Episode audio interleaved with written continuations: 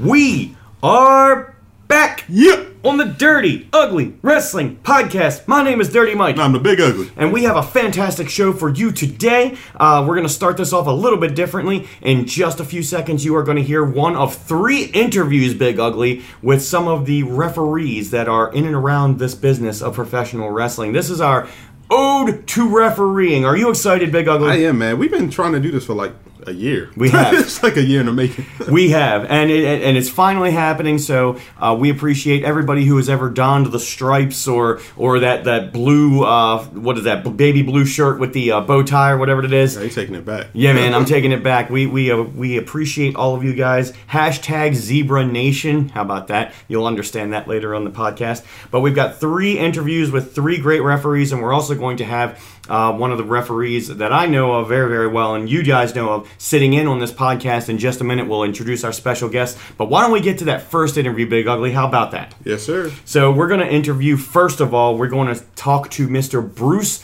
Delaney. He has been in and around, and he has even refereed an NWA Heavyweight Championship match. And yes, I am talking about the championship title that has been held by Cody, that is now currently being held by why am I blanking on this? Nick Aldis, I believe. Thank you so much. And um, so uh, we get the uh, production booth giving a thumbs up. I love it. Thank you so much. Uh, so we're going to get to that interview, and then we are going to come back with our segment where we're going to talk about Evolution, Crown Jewel, Survivor Series, Brock Lesnar, Hulk Hogan. We're going to talk about all kinds of things. Big Ugly, you ready? I'm ready, man. Let's hit this take first it. interview. Let's do it right now. We are back on the Dirty Ugly Wrestling Podcast. My name is Dirty Mike, and I have the full support of the Big Ugly to get these interviews, these sound bites, these wonderful words from these great referees in this business of professional wrestling that we are in. I was proud to be a referee and still am proud to be a referee every now and again, but uh, I've been getting a lot of information and feedback saying we got to do a referee podcast. Well, this is what we're doing, and I've got one of the greats, one of the all time independent professional wrestling legends. I'm really putting him over right now, but uh, you know, he's going to live up to the hype. Ladies and gentlemen, Bruce Delaney, everybody, welcome to the Dirty Ugly Wrestling Podcast. Bruce, how you doing? Well, thank you very much, Mike. I can't tell you. Uh, that's probably a much better lead on than I certainly deserve. um, but I do appreciate it very much. I've been uh, doing this. Uh, I'm, I'm doing pretty good today. How are you? How are you doing? Good. I am glad you're doing well, and thank you for taking time out of your schedule to uh, speak with me and uh, throw some words on the Dirty Ugly Wrestling podcast. Uh, refereeing. Uh, I'm just going to throw that word out there. Tell me what that means to you. Um, well, basically, um, for me, it's uh, it's a matter of making sure it, it legitimizes what what goes on in a match. Mm-hmm. Uh, without without me there to enforce the rules, it's just two guys, uh, you know, dancing in their underwear, uh, for lack of a better way to put it. Um, I mean, these uh, basically, I legitimize. I make I, I make it a legitimate sport. I, I agree with that, and that's one of the things. As I was a referee, as um, you know, you and I met in, in ACW Adrenaline Championship Wrestling, I think. Yes. Um, back, uh, you know, Jimmy. J- Jimmy Dream, James Ellsworth, hashtag rehire Ellsworth. Um, yeah, and uh, we met back then, and then uh, you know, you and I just kind of clicked automatically because what you had just said, legitimizing, enforcing the rules. There are rules, whether they're written, not written, whatever the case may be. Um, but we have a job to do, and we both take that very, very seriously. So I think that's one of the reasons you and I connected very quickly.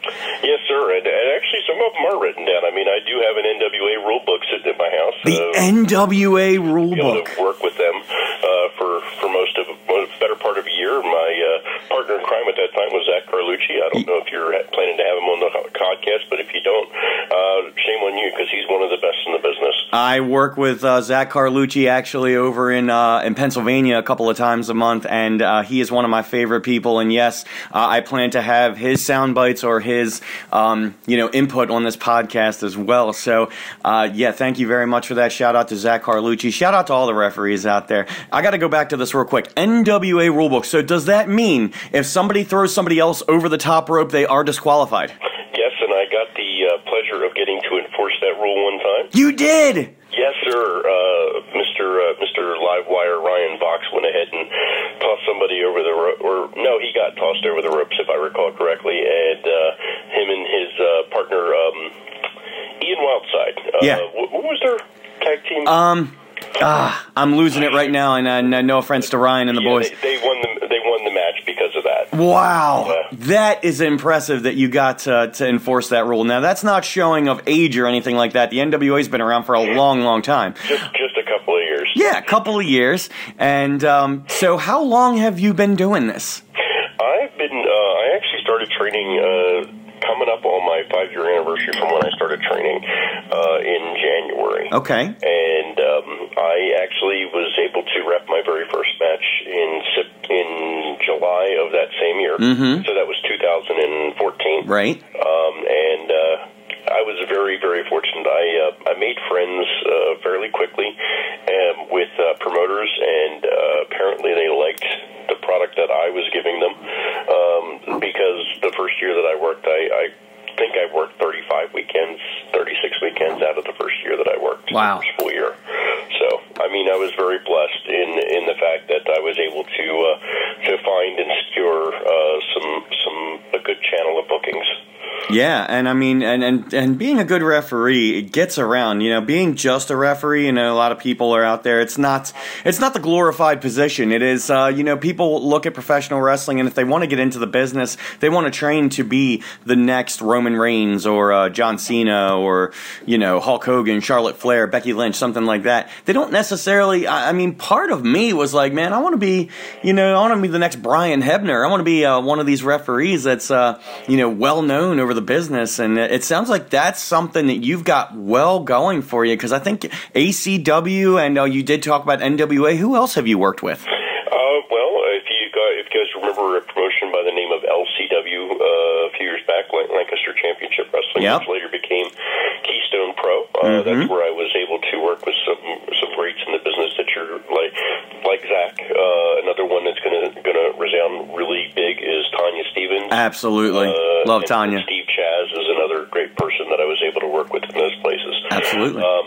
I was uh, also uh, fortunate enough to work for some some large companies who I got started with uh, was UWE, the Ultimate Wrestling Experience, Mm-hmm. um, which.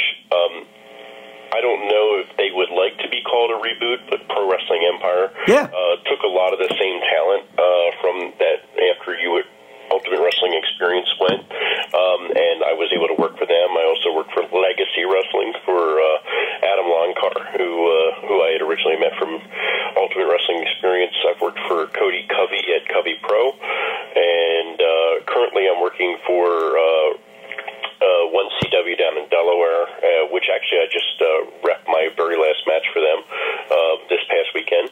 Um, interesting, uh, interesting little finish. If you look that up, uh, I'm sure you'll see it all over the internet on my pages. Wow, wow. And then Rampage Pro Wrestling, which uh, also I'll be repping my last match for them uh, here in two weeks.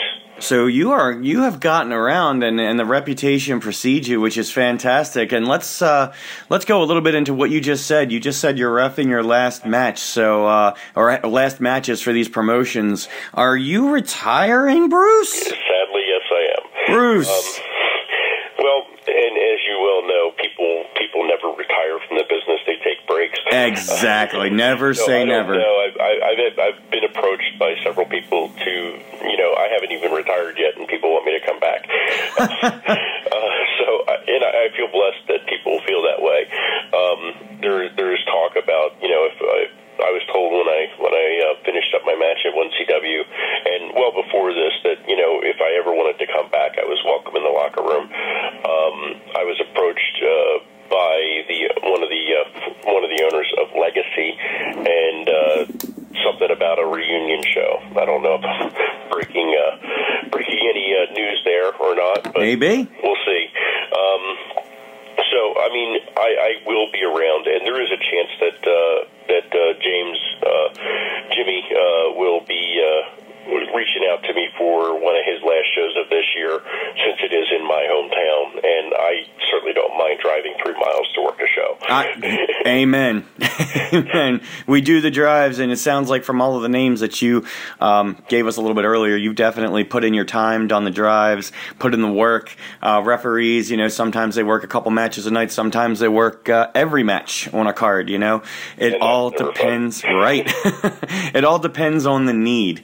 So yeah, sad to see you go. Um, but the same thing with me. I mean, I thought a couple of years ago I had refed my last match, and then uh, you know I've done a couple of guest shots here and there. But it's always good to have that reputation preceding you. So you know, well done. You know, uh, you have made your mark in this business of professional wrestling, and uh, people know you. People know your name. Uh, people also know uh, you had given me, and I appreciate you doing this. Uh, you gave me a patch at one point in time, and it had a lot to do with the referee, a lot to do with the zebra. Can you explain that patch?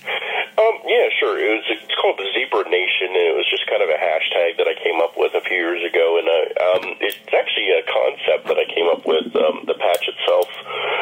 Oh shoot, I'd have to say almost three or four years ago when I first got into the business, and uh, another rep said to me, he said, he said, yeah, yeah, you don't want to be putting yourself over like that. And after, um, and ki- so it kind of ended up on the back burner, and I, I decided that you know that you know forget that. I'm not putting myself over. I'm putting reps over in general. Yes, sir. And um, I uh, I've, I've been handing those patches out to uh, to referees, um, and I've even email I've even mailed several of them across the country to refs and uh, several WWE refs as well as Impact refs have the patches now.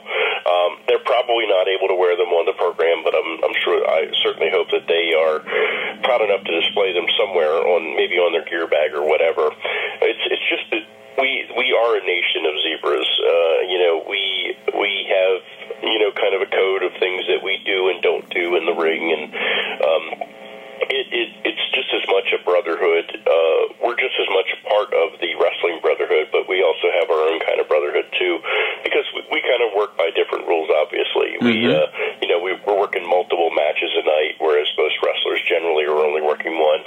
Um, so I, I just wanted to have something for us to hold on to, um, and I I had given those patches away, and uh, now um, I had bought uh, probably I think it was about 300 of them for distribution, and um, since I am retiring, I've actually turned those over to Robbie Blizzard, uh, who is the owner of Valhalla Visions, and he is now selling them at shows uh, that fans can buy them.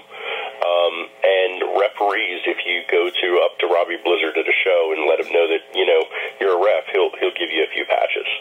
Shout out to the Blizz, yeah, absolutely. Um, you know, he's uh, a great fan of uh, promotion, uh, uh, professional wrestling. He's a promoter now as well, and uh, you His know, own belt, yes, sir. Yeah, absolutely, and uh, you know, shout out to him and his whole crew because uh, always, uh, always noticed him, always heard him, always know, you know, he's made his mark on the business as well, and I, I don't mean that as hashtag mark. No, no, no, he's a fan, um, and you know, he's doing what he's doing, so uh, that's fantastic, and definitely uh, check out hashtag Zebra Nation. Now we're gonna keep that going because uh, that's true. You never did that to put yourself over. You did that to sort of you put over the brotherhood of the referees because you know the wrestlers have all of their own you know merchandise and have all of their own following and and they can put themselves over that's what their job is they're supposed to put themselves over and put over the other people that they work with but the referees uh, unsung heroes but that's why I'm actually putting it on this podcast. So well done, Bruce Delaney. I really appreciate that. So a couple of uh, quick fire questions before we wrap up and as, as we say, take it home um, in this business. Yeah. Um, what is your favorite match that you've ever refereed? Oh, that, that uh, you know, as many matches as I've refed, you'd think that that would be a hard decision, uh, but it really isn't. I, I've been able, to, I've, I've been blessed to to have refed, uh, you know, many many big names, but uh, the the ma- biggest match that I think I ever refed was. Uh, at Pro Wrestling Empire, it was Leo Rush versus Shane Strickland, and it was probably the second or third time that I repped a match for them. But this match was in front of probably close to a thousand people Wow. and they tore the building down. Um, it was early in the night, and all the other guys just nobody wanted to follow it. it was just that good of a match. I can And imagine. If you look up Pro PWE Shane Strickland versus Leo Rush, you can actually see that match on YouTube uh, in several different uh, iterations. That is incredible. You had to get your workout during that match. Yes, it was definitely it was it was cardio, and uh, I even had a, a good friend of mine, a brother, uh, Reverend Carlos Stapi- Stapleton, who was a who was a ref down in the uh, southern states, um, asked me. He said, "How did you not stand there and watch the match?" so that's how mu- that's how captivating that match was to me, and I'll never forget it. That is fantastic, and that's hard to do too. You know, people might not realize that, especially being a fan of professional wrestling, if you're in there and you're trying to enforce the rules, you have to have a certain demeanor and you have to have a certain respect for what's going on. And it's really hard sometimes, especially when the matches, you know, to say, "Oh, I'm really a fan of this match. I want to watch," or you know, this might not be you know the best match on the card, but still, you know, these people are out here. They're giving their all. They're doing what they can do, um, and it's hard to separate that line sometimes. But uh, you know, you, we're we're performing as well. You know, we're performing a service and we're performing in front of a crowd. So, you know, that is that is great. And those two guys. Uh, I have uh, ring announced for and refereed Shane Strickland before. Uh, just a just a class act, fantastic guy. You know he's doing great things in Lucha Underground and all over the world. And you know Leo Rush, of course, the mouthpiece of Bobby Lashley on WWE now. So you never know where it can go. One more quick question for you, Bruce. Now, and, and this kind of deals into what I was just saying. Um, being a wrestling referee for independent wrestling, and then being a wrestling referee for uh, the professionals. I mean, do you and you said you've kind of had some contact with some of those guys. You know, are there differences? Are there similarities? You know, is it is it the earpiece? Is it somebody from the gorilla position? Is it just a, a booker and an independent saying, "Here's the finish"? You know, you work it out with the boys. Gi- give me some differences real quick, or some similarities. Well, well, you say you say the professionals. You, you are you talking about uh, being? Uh, can you clarify that? Oh yeah, I mean you know, and we're all professionals in, in, in one sense or another, absolutely. But I mean, independent wrestling, you know, eh, LCW, 1CW, all those guys, and then you know, you talk about uh, WWE, Impact, Lucha, you know, those guys that are on the main uh, kind of national or world stage. Oh, okay. Well, I, I'm- I've never, I've never actually been personally on the world stage myself, but uh, I know that definitely um, one of the things that I, I, I noticed the big difference is, um, is is the earpiece. I mean, I've worked in a couple companies where we've used, we've utilized earpieces, but it's really just a generally, it's generally just a go home signal. It's a hey guys, it's time to clear things up, uh, clean clean up the mat, finish up the match. But um, generally. Um, um, I would have to guess that just the whole production value of being a rep in the bigger in the bigger industry is that you do have somebody in your ears, and if something's going wrong in the match, they're they're letting you, they're feeding you what they want that want to see next, and so forth like that. Um, on the independent scene, it's really kind of more on me. Uh, if I see that uh, if I see that the guys are, are stuck or uh, if the crowd's not responding well, um, I, I'm it's it's up to me to decide whether or not I'm going to say something like, "Come on, guys, get get them behind you," or uh, "Don't forget the, where the hard cam is," and just little things like that. And that's where I wanted you to go with that, and I appreciate you saying that because people just don't don't realize when they're watching a match, you know, independent wrestling fans are looking for a lot of different things. I don't know if they understand the responsibility on the referee. Um, the referee usually is there, um, and, and not to pull back the fourth wall, you know, to suspend disbelief, but you know, the referee's usually kind of aware of what spots are supposed to be happening in the match. Sometimes they are, sometimes they're not. Sometimes, you know, it's all about just the finish. But you're right. You know, if somebody uh, needs to you know start working or selling as it were you know you gotta you got the referee can be the link between the, whatever competitors are in there and then if somebody needs to call a spot or somebody needs to, somebody's injured you know that's a big thing you know if somebody's hurt you know we got to go in there and i you know i know you're good at that as well you know saying you, seeing if the guys are hurt and need, if they need to take it home or if they need to adjust something it's all on the fly it's live it you, there's no retakes No, there are no retakes, and uh, I mean, and the, one of the one of the things is, is a, a lot of the guys will freeze up if they forget something, but Sure. they got to remember that you know the crowd doesn't know what's supposed to happen next, Right. And and you know, a lot of times I don't know what's going to happen next because I, I honestly all I really want to know is the finish, and if the finish is me hitting the count, the three count, that's fine, but you know, if but don't give me a hard time if I hit it when someone didn't kick out and if you should have. Um, that's That's something Yeah, that was it's- instilled in me from the beginning. If their shoulders are down and they don't kick out, if you don't count to three as a referee, then you know it makes the match and, and you look as bad as them because you're. It's basically oh well now you know something was screwed up and then you just made it look like it was screwed up. So Yeah. yeah, absolutely. Um, and I- and that's the me for me. A lot of the times I've had guys want to talk to me about an entire match, and I'm like, look, unless I really need to be aware of it, I'd rather react to it. Yeah, because that's genuine. That's real. You know, if you know it's coming, it's like, well, okay, I know this, uh, this, this, this, and this, and this is coming next. But yeah, all I really want to know is the finish and and how you know, and what am I supposed to do? Am I supposed to?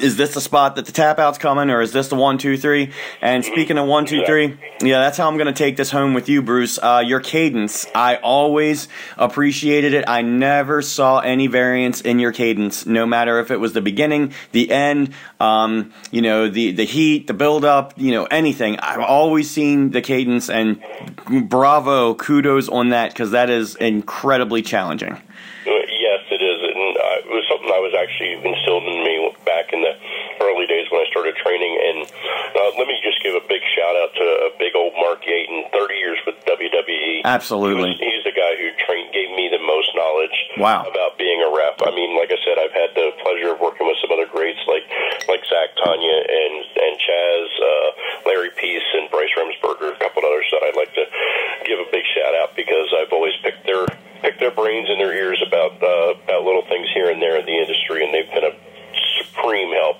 and uh, influence on my career.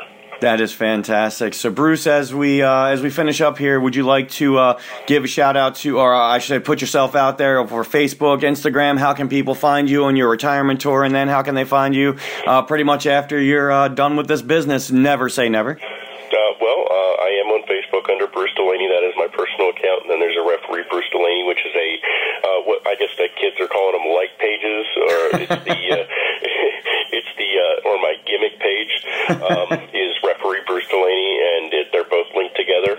Um, you can always reach out to me there. Um, as I mentioned, I will be down at Rampage Pro on December 17th. Um, that is in Dover, Delaware. Um, they're actually going to be doing a uh, War Games in a single single ring cage match. Nice. Uh, so that should be uh, quite a show. Absolutely. Well, Bruce, thank you. I know we were we t- we said ten minutes, but you know what? We went over our time. It happens. Uh, but people are going to love listening to this on the podcast, and I'm certainly going to tag you and uh, your referee Bru- Bruce Delaney page. And uh, thank you so much for taking some time out with us. And uh, any final words for the Dirty Ugly Wrestling Podcast listeners? Um, well, since we went over on time, I guess that means the boys in the main event are going to lose time tonight. Sorry, guys. So the next segment might be a little shorter on the podcast. That's fantastic, Bruce. Thank you so much. Okay, thank you, Mikey. I appreciate Oh, it. all right, buddy. We're back on the Dirty Ugly Wrestling Podcast. My name is Dirty Mike, I'm the big ugly. and we just had a conversation with referee Bruce Delaney. It was awesome, and Fan- we fantastic interview. and we and we thank Bruce Delaney so much for that that great conversation. We're gonna have more conversations with more referees as we go into this podcast, including one who is returning to us for about the fifth or sixth time. We love having him here, uh, referee and uh, all just a ground great guy, Corey Berger, ladies and gentlemen. Oh, Welcome. you're talking about me? Yes, that's absolutely right. I'm, That's- I'm actually, I think it's only the fourth time. fourth. Fourth. Maybe I'm just losing count. That's me getting too Like, old. I mean, does that the like live video one count? yeah, Yeah, that That counts. was- that of course was it fun. counts. That was number fifty. That was, I'm disappointed we're not doing a live feed. That was, that was No. great. Good times. But uh, we will be. I'm sure we'll do that again in the near future, Big Ugly. Maybe number 60. Maybe number 60, because this is number 57. Yeah. And we are talking about expanding, right? We, we had a conversation offline. We're going to do some merch. We're going to talk to some people about that. We're going to talk about a, an actual website. We're going to talk about doing some uh, promotional stuff on Facebook, Twitter, Instagram, whatever we can do, Big Ugly. Yeah, to expand those listenership, viewership, whatever. Whatever it is. Yeah, cue, cue, cue the uh, Peter Gabriel, big time. WrestleMania 22. That was a great. Uh, uh, speaking of which, uh, voice from behind the curtain. The hashtag, the king of non-social media hashtag, no hashtag. CM Funk is back, ladies and Oh, gentlemen. thank you very much. See, I'm Glad, fine. glad to finally be back in the building. Got the clapping gallery here. Yeah, right. Welcome back. How you doing? Doing fantastic. Thank Yeah? you guys for uh, continuing to invite me, despite the fact I continue to blow you guys off. So, uh, Yeah, but you do listen to us on SoundCloud, iTunes, Stitcher, TuneIn Radio, and now we have three people who have picked us up on MySpace. This is ridiculous. And are following us. My, my what? Exactly. right. It, it might be Tom. I don't know. We haven't figured this out yet. But MySpace, yeah. So that's all different that's news, crazy. worldwide stuff. But Still uh, runs. we're, yeah, it has nothing to do with professional wrestling, and we're probably on the wrong platform. But it is three more people or three more sources that have downloaded us. It's So- not even really social media anymore. No. It's, it's And like- just to clarify, it it is it is November 2018. this is this is not an old an archive uh, no. episode. Yeah, I This mean you. is- this is the new one. right Sure, here. you can listen to I mean, unless you're archived listening to episodes. it like around Christmas or something, in which case it is a little old, but still, it's not as old as MySpace. Oh my goodness. We can listen to archived episodes on all of those platforms that I did mention. And please find us on Facebook, Twitter, Instagram, or dirtyuglywrestling at gmail.com. That still exists. I check it every once in a while. Yeah. But who has time to email people? We're here to listen and to talk and to do Oh, Well, podcasts. Why would you email? 'Cause Google Plus is is that still a thing? Yeah, sure. Yeah. I know Google is. Yeah. What's Google Plus? Is that just more than Google? Oh, that was their their social media network that they just. I mean, there was really nothing wrong with it other than they didn't publicize it. It was not marketed at all, Okay. so nobody knew about it. that's going to go into a lot of what we're talking about on this podcast. but that's okay. So we're going to talk talk about a lot of different things. Um, we're going to talk about uh, one one uh, aspect that is missing in this podcast, and that is Corey Berger's hair. Uh, it is not here. We just noticed this, and uh, we we appreciated the hair. I've known it for a lot of years, six seven years. Um, how long has how long has your hair been long, Corey? This is totally a tangent, guys. Are you are you talking like when when was the last time I got? my When was the hair last cut? time your hair was cut this short? Oh, I think it's been around like eight years, That's a long time. maybe nine. Yeah. That's maybe four times longer than so we've I been got around. it. I uh, and just in case you're curious, I got it. Got it in a ponytail in the bag, ready to be uh, sent off. Gonna donate it? Well, I mean, yeah, I'm done with it. What what else would I? No, do? I'm just, I'm just saying you could throw it away, but you could donate it to what is it, Locks of Love or something like that? Well, I. Uh, not particularly locks of love, but there are another there there are a number of other places that that do similar things in a more cost effective manner. Okay, fair what do- enough. what do they do with the hair? They make a they make wigs out of it for Ah, okay. Ooh, mostly for children that can't grow hair, but Right. occasionally That's cool, adults though. too. It depends on it depends on where you're donating to. That's dope. Yeah. that's referee Corey Berger, B E R G E R, and uh, thank you again for joining us. CM Funk, I don't know if your hair's ever been that long. uh, my hair has never been that long. Yeah. However, I, I did just get mine cut too, and I'm ashamed nobody noticed. But You have it's okay. you you are usually wearing a hat when we speak to you. Right now, you are wearing a hat. Uh, well, My I- hair was 18 inches, and they didn't notice until I took my hat off. That's, I didn't- Yeah, it's a good point. I, Because your hair is usually. Oh, hey, well, look Oh, no! that. Very nice haircut. CM Funk with a great haircut. Thank you. Thank you so Appreciate much. that. Now, Appreciate what was that? guys. Great clips or was that sports clips? Um, that was actually one of our local uh, Perry Hall um, uh, barber shops. I don't know if we can, you know, give out. Why shout-outs. not? Ah, Brian Bunt's haircut uh, place over there in uh, Yeah, Perry you- Hall Shopping Center. Okay, This bumps. is, this is dirty ugly. You could you can uh, I, just, Plug I, pretty I much didn't want to. anything on I didn't want to anything. go about plugging, you know, like vitamin water zero all Yeah. the time, like we always do, or Gatorade. what about Gatorade? you know. Fruit punch? I mean, Well, I, uh, I just I mean I'm, I'm gonna say uh, I got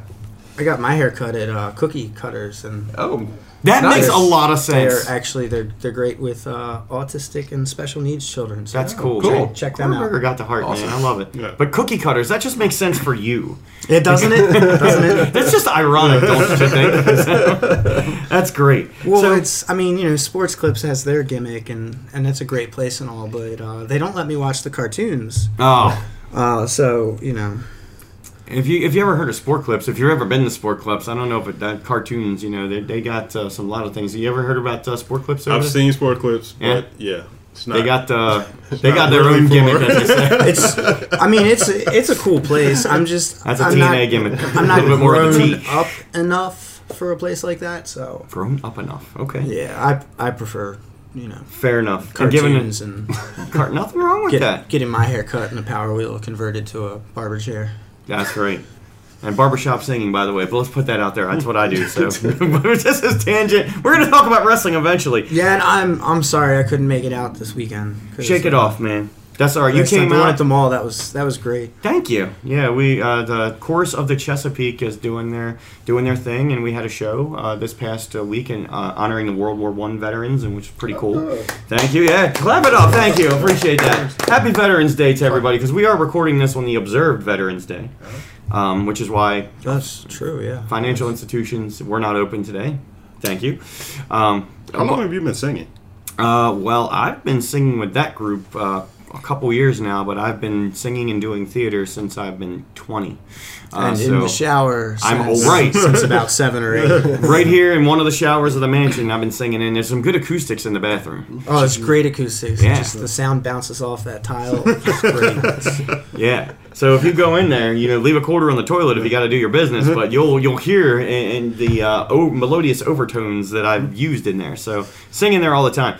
Um, Stan Lee, let's just throw this out there. Unfortunately, we found out today that Stan Lee, 95 years old, passed away. That sucks. Um, yeah, hats off to Stan Lee, the, the one hat that is, and you put it right back on because you covered up that haircut. Yeah. But um, Stanley, creator, and he's done so many things, and we talked about it. Hopefully, they uh, they'll recognize this in a lot of great ways. But you know, through the next uh, series of movies, unfortunately, he's not going to see all of them come to fruition, like you said, Big Ugly. Yeah. Um, I'm pretty sure the next Avengers movie will probably be the last one Yeah. that he'll be featured in. Um, Yeah. I, I'm sure he'll be in Captain Marvel too because that comes out in March and it's Yeah. already filmed. So I mean, when you think about it, he probably never really expected any of those to be movies when he started. Probably not. I mean, comic books, Comic weren't, books, man. weren't as popular as, as they are now. Yeah. I mean, what did he start? 1969, I think. It's like- Coincidentally, I see Mallrats is kind of poking out Yeah, yeah, the yeah. movie shelf from the rest of We were them. talking Stan about Lee's that. got a little cameo in that one. Yes, too. he does. He does have a cameo. gives in some this great one. advice. He does. He gives it to Brody, and uh, Brody goes back and gets Shannon Doherty back. Uh, great, you know. Hey, Walt, Brody. You know, good stuff. Mallrats. Um, Watch it. Stanley. Yeah, watch it. Watch Mallrats. Watch all the Kevin Smith And- movies. And for for those of you in uh, younger generations, maybe check that movie out. Uh, just remember, the '90s were a different time. we don't we we do not act like that anymore Most of the time. most of the time. Yeah, we do not Usually. condone things that happened in that movie. Although I did uh, visit Red Bank, New Jersey, and Asbury Park, and that was pretty cool. A couple of weeks ago, I did see uh, Jay and Silent Bob's Secret Stash in Red Bank, New Jersey. You know all about that. Shout CM out. Punk. Yeah, good place. Snoochie boochies. Yeah, that's right. There you go. Bong.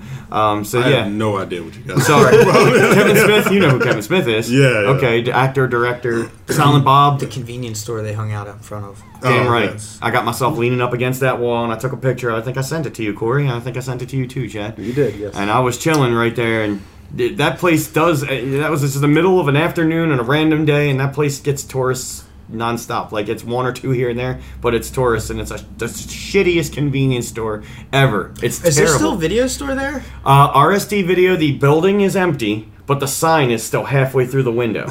it says RSD Video. They kept it in there, and they got um, all kinds of stickers on the front door. You know, Kevin Smith stickers. I and- feel like if any video store stood a chance, That was one. That would have been it. if you look in there, they still have the old white wooden Or like- shelves, and like- they have the VHS does- boxes in Does there. anybody is is Empire that that record store from Empire Records still open? Because again, if anybody could do it, it'd be one tied to a movie. Yeah, that would be that would be cool. Record and tape traders is closing down too. By the way, damn That's it, sad, yeah. Towson. Uh, Go there and get all your fifty percent off stuff. Everything is in there. That place is full of stuff. Yeah, there's. I mean, if you're willing to go downtown, there's still Soundgarden and um, Soundgarden's awesome.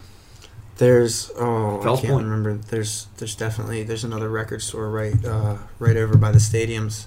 Mm-hmm. Uh, I feel awful because I can't remember. It's a That's great, okay. great store too. They got a few like random collectibles that aren't necessarily music related. And if you are looking for that record place, you can go into your uh, yellow pages and, and find that. so just look under records, I think. The king of non-social media. Yeah. They, they, they still have yellow pages. Does that still yeah, exist? Yes. Actually, yes. So they do make those big ass books again. Yes, It- they're Yes. great fire starter. fire starter. I was gonna say paperweight or something like that. Could use that, yeah. Very good. So, yeah, so the, y'all- um, uh, something that's actually useful. They come with a glow in the dark uh, uh, BGE sticker Oh, that has the phone number in case the six power eight goes out. five zero one two three. I think, if I remember correctly. But it's glow in the dark, so you can see it Yeah, even if so your just- power goes out. If the power goes out, yeah, that's- I believe that's the gimmick. It I works love though. the It's- gimmick! It's, it's great. Man, that's great. Big ugly. How do you feel about all these tangents? I mean, it's cool. I, I just I'm This is just what we listening do. to you guys. Yeah, Feel free to pitch in. Feel free to pitch in. Hey, um, referee uh, Corey Berger. This is uh, a show dedicated to referees. Uh, we're going to have a lot of different interviews and a lot of different things talking about referees. What does that word mean to you? Word referee. Ru- What? That's. You've done that before. Uh, it's been a while. Yeah. Yeah, I don't even remember the last time I've done that. But Hmm. um, I mean, you know, that's that's the person supposed to keep the order. Mm-hmm. Supposed to. Sometimes it happens. I you mostly yeah yeah mostly it happens, but you know occasionally it's just because it all just it's that's a lot to put on one person. Yeah. and uh, you know eventually we crack and uh, but uh, no seriously it's um like uh, originally when I started I I didn't you know I wasn't really that that interested in doing it I kind of did it as a favor but it turned out to actually be a lot of fun and way more important to uh, pro wrestling than I ever would have imagined it. Yeah. So, you know, it, I stuck with it way longer than I ever thought I would. And you did a great job, man. That's that's how I first met you, and that's how I came in, and I I, think- I started think backing we're- you up. I think it went on like 10 years. Well, that's a long time. But time moves on, and time goes on, and we're all doing different things now. I, I still have my referee shirt in my bag just in case anybody ever needs me to do it. But um, the last official match that I refereed was the um, the uh, one last dance between Desert Storm and T.J. Sykes, the uh, Iron Man cage match, which ended in a draw, in my opinion. But T.J. won. didn't you get super kicked? Uh, I not in that match. Oh. I got No, super- he did the super I kick. did the Oh, super okay. kicking. All right. Yeah. Yeah, I got TJ back for years of abuse. Which is funny because Desert Storm was abusing me years before that. So I got a lot of abuse from both of them, but for some reason during that period of my life, I wanted Desert Storm to win. And I tried and I helped, but it still didn't work. So shout out to both of those guys, by the way. Uh, Desert Storm, Brian S. Gamble behind the storm, and um, TJ Tiberius, as he's now called. Uh, so shout out there. Man, I, I love you, TJ, but Tiberius is. It's very Star I Trek. don't. And see, like, I'm. Could be what T that's, stands that's it, too. I'm not even one of these nerdy Trekkie guys, no offense. But I I still associate that that name with uh, with, with the Star War Star Trek. Trek. Yeah, please get Trek, that, get that yeah. straight. Yes. I almost uh, Wars Trek. I almost lit up the comment section. We're getting blown up. That's okay. Anything that gets us more views. I was. It wasn't. It. It was an honest mistake because um, I was looking at this thing over here. That's a great piece of, uh, you know, uh, Star Wars collectible. What are we looking at? Uh, absolutely nothing since you, you put me on the spot. Oh. No, I was just there. saying. I was like, do I have Star Wars collectibles? I thought I did. I mean, I do have the Buddy Christ here Thanks. from uh, Kevin Smith and Thanks. Dogma. Thanks for killing that. Sorry, I didn't mean to. I appreciate it. The mansion does have a lot of uh, good memorabilia, including I didn't Edgar know. Allan There Poe. was a lot of cool stuff here too. now. Yeah, thank you. I appreciate that. Edgar Allan Poe. That's a bobblehead too. So you know, it's like he's doing the thing. Pretty cool. Anyway, But moving now, on. Now I made fun of his name, so now he's gonna super kick me. Nah, I, I got nothing. Else. I got nothing left. I could barely. Uh, the last time I tried to referee, I could barely get up and down. So let's not worry about that. I mean, uh, I've, I've been kicked in the face before, so it's. Yeah, referees do get in, uh, get involved sometimes, whether we want to or not. It happens. I, I believe uh, you know the, the the hashtag of social media. She she was the queen of social media. She was running hashtag Pat Anthony for a while. I think she belted you with a forearm. That was Well, pretty yeah, sick. but that's not. I mean, that's not a kick. That's not a kick, but that's a forearm. That's still stung, but Yeah. I think when TJ actually kicked me, uh, I felt that less than you might have felt that forearm because that was stiff, violent, stiff. I mean, that's you know, It was good though. It, it worked. like uh, it's just the forearm's just like it's a long, hard bone. To, Sorry. the immaturity and me wanting to come out right there. I just A long oh, hard bone. um Sorry. I don't I mean what's the rating on this? Uh, dirty and ugly, Yeah. right? I was going to say PG 13. Yeah. I mean, Storm is not here, so it's not not NC-17 R. or R. uh, anyway, uh, to CM Funk. Yes, Uh, sir. Please, I got a note here that we've been trying to do this for the last couple podcasts. Let's do a um, a version of a segment that we'd like to call NJPW.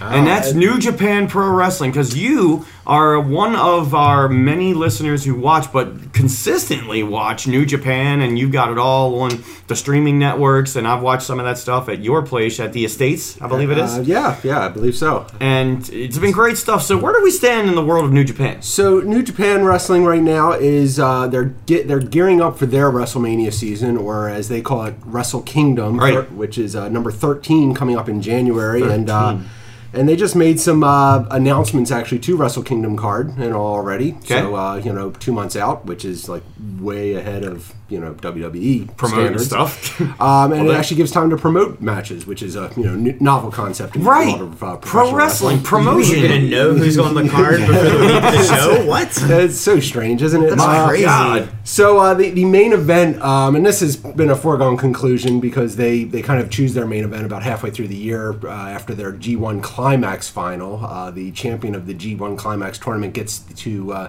face the IWGP heavyweight champion. A lot of initials going I on love the here. initials and the names over there. Um, and uh, the winner of the G1 back in uh, June and July, I believe it was, was uh, Hiroshi Tanahashi, who is one of their long-standing veterans. He's like a, I believe he's a seven-time IWGP heavyweight champion. If, Hmm. uh, he's going for the record of eight title reigns. Um, what was his name?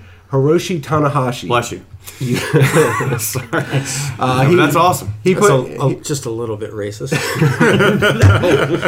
Not at all. Um, Everyone's a dirt- little bit racist. It's dirty and ugly, I believe. It's a good Yeah. song, Avenue Q. Check out the musical. Go ahead. So uh, he will be facing the the cleaner, the best bout machine, Kenny Omega, uh, in the main event. Uh, Who is the best professional wrestler in the world right now? by he, all he standards? is. Yeah, he's got everything going for him. Is he's the best in the ring. Are we sure he's just not overhyped? Is he really No. the He, best? he- he's I, he may in fact be a robot. yeah. he is so good. He's the cleaner. he, he really he really is that good, and uh, he's and they just got allow every- him to be that good. He has the freedom in the ring to do what he needs to do, and he puts on literally the best bouts every time. But he goes yes, out. because everything in pro wrestling is overhyped. Yeah, I said it. right. it. You know it's true. It's just, everything. That's the there is that. There is that. Yes. so that's the main event. That's the main event. Uh, the the kind of the co-main event, and this will hit more home for the uh, the American wrestling fan. Uh, the IWGP Intercontinental Championship, which uh, amazingly gets uh, goes. Um, gets defended less than the WWE Universal title. Uh, Wow, is- that's strong. yeah, Yeah. Well, it's been Wow. it's been defended once this year. Okay. So, um, and that is uh, Y2J Chris Jericho, Mm-hmm. uh, and he will be taking on Tetsu Naito, who is probably the most over actual Japanese wrestler in. New Japan at this point. so he'll Um, be in WWE soon. he, uh, funny you bring that up there, Big Ugly. He uh, rumors Segue. rumors and story just came out that he was offered a contract by WWE just in the last couple months and turned it down. oh, shoot. So um, yeah, he knows what he has. He's got gold over there in New Japan. So. Well, WWE has a decent pay, uh, dude. How, like, how big is the cut on the merchandise? I, you know, because I don't he's know. killing it in merchandise sales, and I believe he gets at least the majority of the that as it is now. That a hard deal to that give is- up. Yeah, that is And, very possible. Like when very it comes probable. when it comes to these guys, like WWE, do, they don't put the No. the merchandise machine Right. behind it like they should. right, right. And they, they just kind of sleep on them, but eh, whatever. That might be one reason why he They're turned making that money, down. so Yeah. yeah, exactly. Absolutely. And on that same tangent, uh, uh, there's a couple of guys that are rumored and innuendo to be in c- constant negotiations with WWE leading up to especially WrestleMania in New York, which is going to be, uh, and they're going to have that big um, super card at Madison Square Garden the night before. Same night as NXT is going to be happening in the Barclays Center. So there's a lot of guys that are probably still on that list that are rumored and innuendo to come over. so much wrestling on WrestleMania weekend. there is. We take the chances the president will be at WrestleMania. Hey, you never know. Wouldn't be the first one. No. It would not. Could be held at his uh, venue uh, again one of these days. You never know. so That's very but, uh, possible. I don't. Yeah. Does he's I don't anyway? know. Yeah, let's- it doesn't- That's all right. What else we got? this is not Um, important. Well, let's get back uh, to it's the all wrestling. important. To kind of go off what you were alluding to there, Yeah. uh, uh, the elite, the the big rumors out there are the uh, members of the elite, the six members: Kenny Omega, Cody, the Young Bucks, Hangman Page, and Marty Skrull. Are rumored to be leaning, I guess, towards signing with WWE. Um, I think they would hold all the cards. So and- Kenny Omega could potentially be in E. there. there, there is that possibility. I, I don't see much to uh, what Corey was saying about the whole merchandise thing, though. I, I don't see how they give that up because they, they are key in the whole pro wrestling tees.com Yeah. and Yeah. When their shirts are at Hot Topic, yeah. like Like you used to be able to get Attitude Era shirts uh, wh- during that era, but now it's all independent stuff. well, ir- like ironically, you can still get Stone Cold Steve Austin and Rock T-shirts. at well, Hot see, Topic. those are the ones that worked. Yeah, I've, Right. I've seen And Roman NWO Reigns E too. t-shirts. in there. I'm sure there's Yeah. a John Cena shirt there somewhere. Yeah. Like, Dun, dun, dun, dun. I yeah, just it's in clearance. you just can't. You just you can't. can't see it. Yeah, right. so, Thank you, Corey. oh, my. You can't see it. So uh, we'll have to uh, kind of pay attention to what the elite's doing and where, where they Yeah. end up in the next uh, few months. Um, So let me ask this: the elite. What happened to the Bullet Club?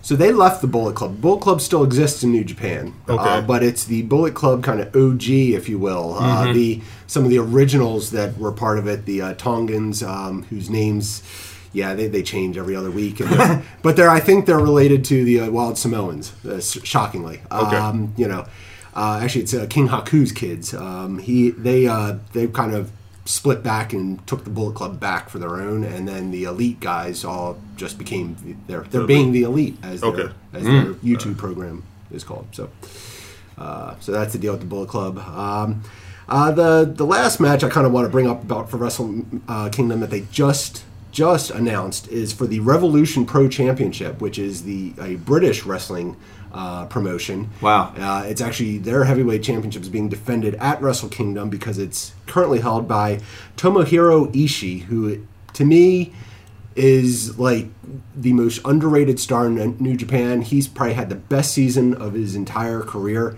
He is the Taz of New Japan, like just the ultimate bulldog. Reminds me of Ram Man from He Man. Oh, yeah, hell yeah. yeah. Uh, So he has just- green springy legs. and- yeah, right. Yeah. Just That's all what he was talking- stocky. This this guy has put on five star matches with Kenny Omega That's multiple cool. times this year. He's he's put on some of the best matches. If you want to go back and catch anything from the G1 climax, find any of Tomohiro Ishii's matches because they were almost all fantastic. So um, if you gotta want to catch up on him, but Yeah. he's taking on uh, Zack Saber Jr., who is uh, one of the young up and comers and all in New Japan and. Um, I think it's got a chance to maybe steal the show at Wrestle Kingdom. So Very good. So uh, keep on that CM Funk, and then when we get closer to January, and uh, when we actually have that event, and it's six hours on uh, streaming service or whatever it's going to be, because it is their WrestleMania, Yeah, I will let- have you let me review get, that. Let me get your login for that. No, you- offline, offline though. Offline. Oh, yeah, we're not going to put that online because everybody will be watching Sure, CM Funk's it's login. uh, oh wait, All right, is this is this live? How's no, this well, work? I, I don't, how this- know. yeah. Sure, why not?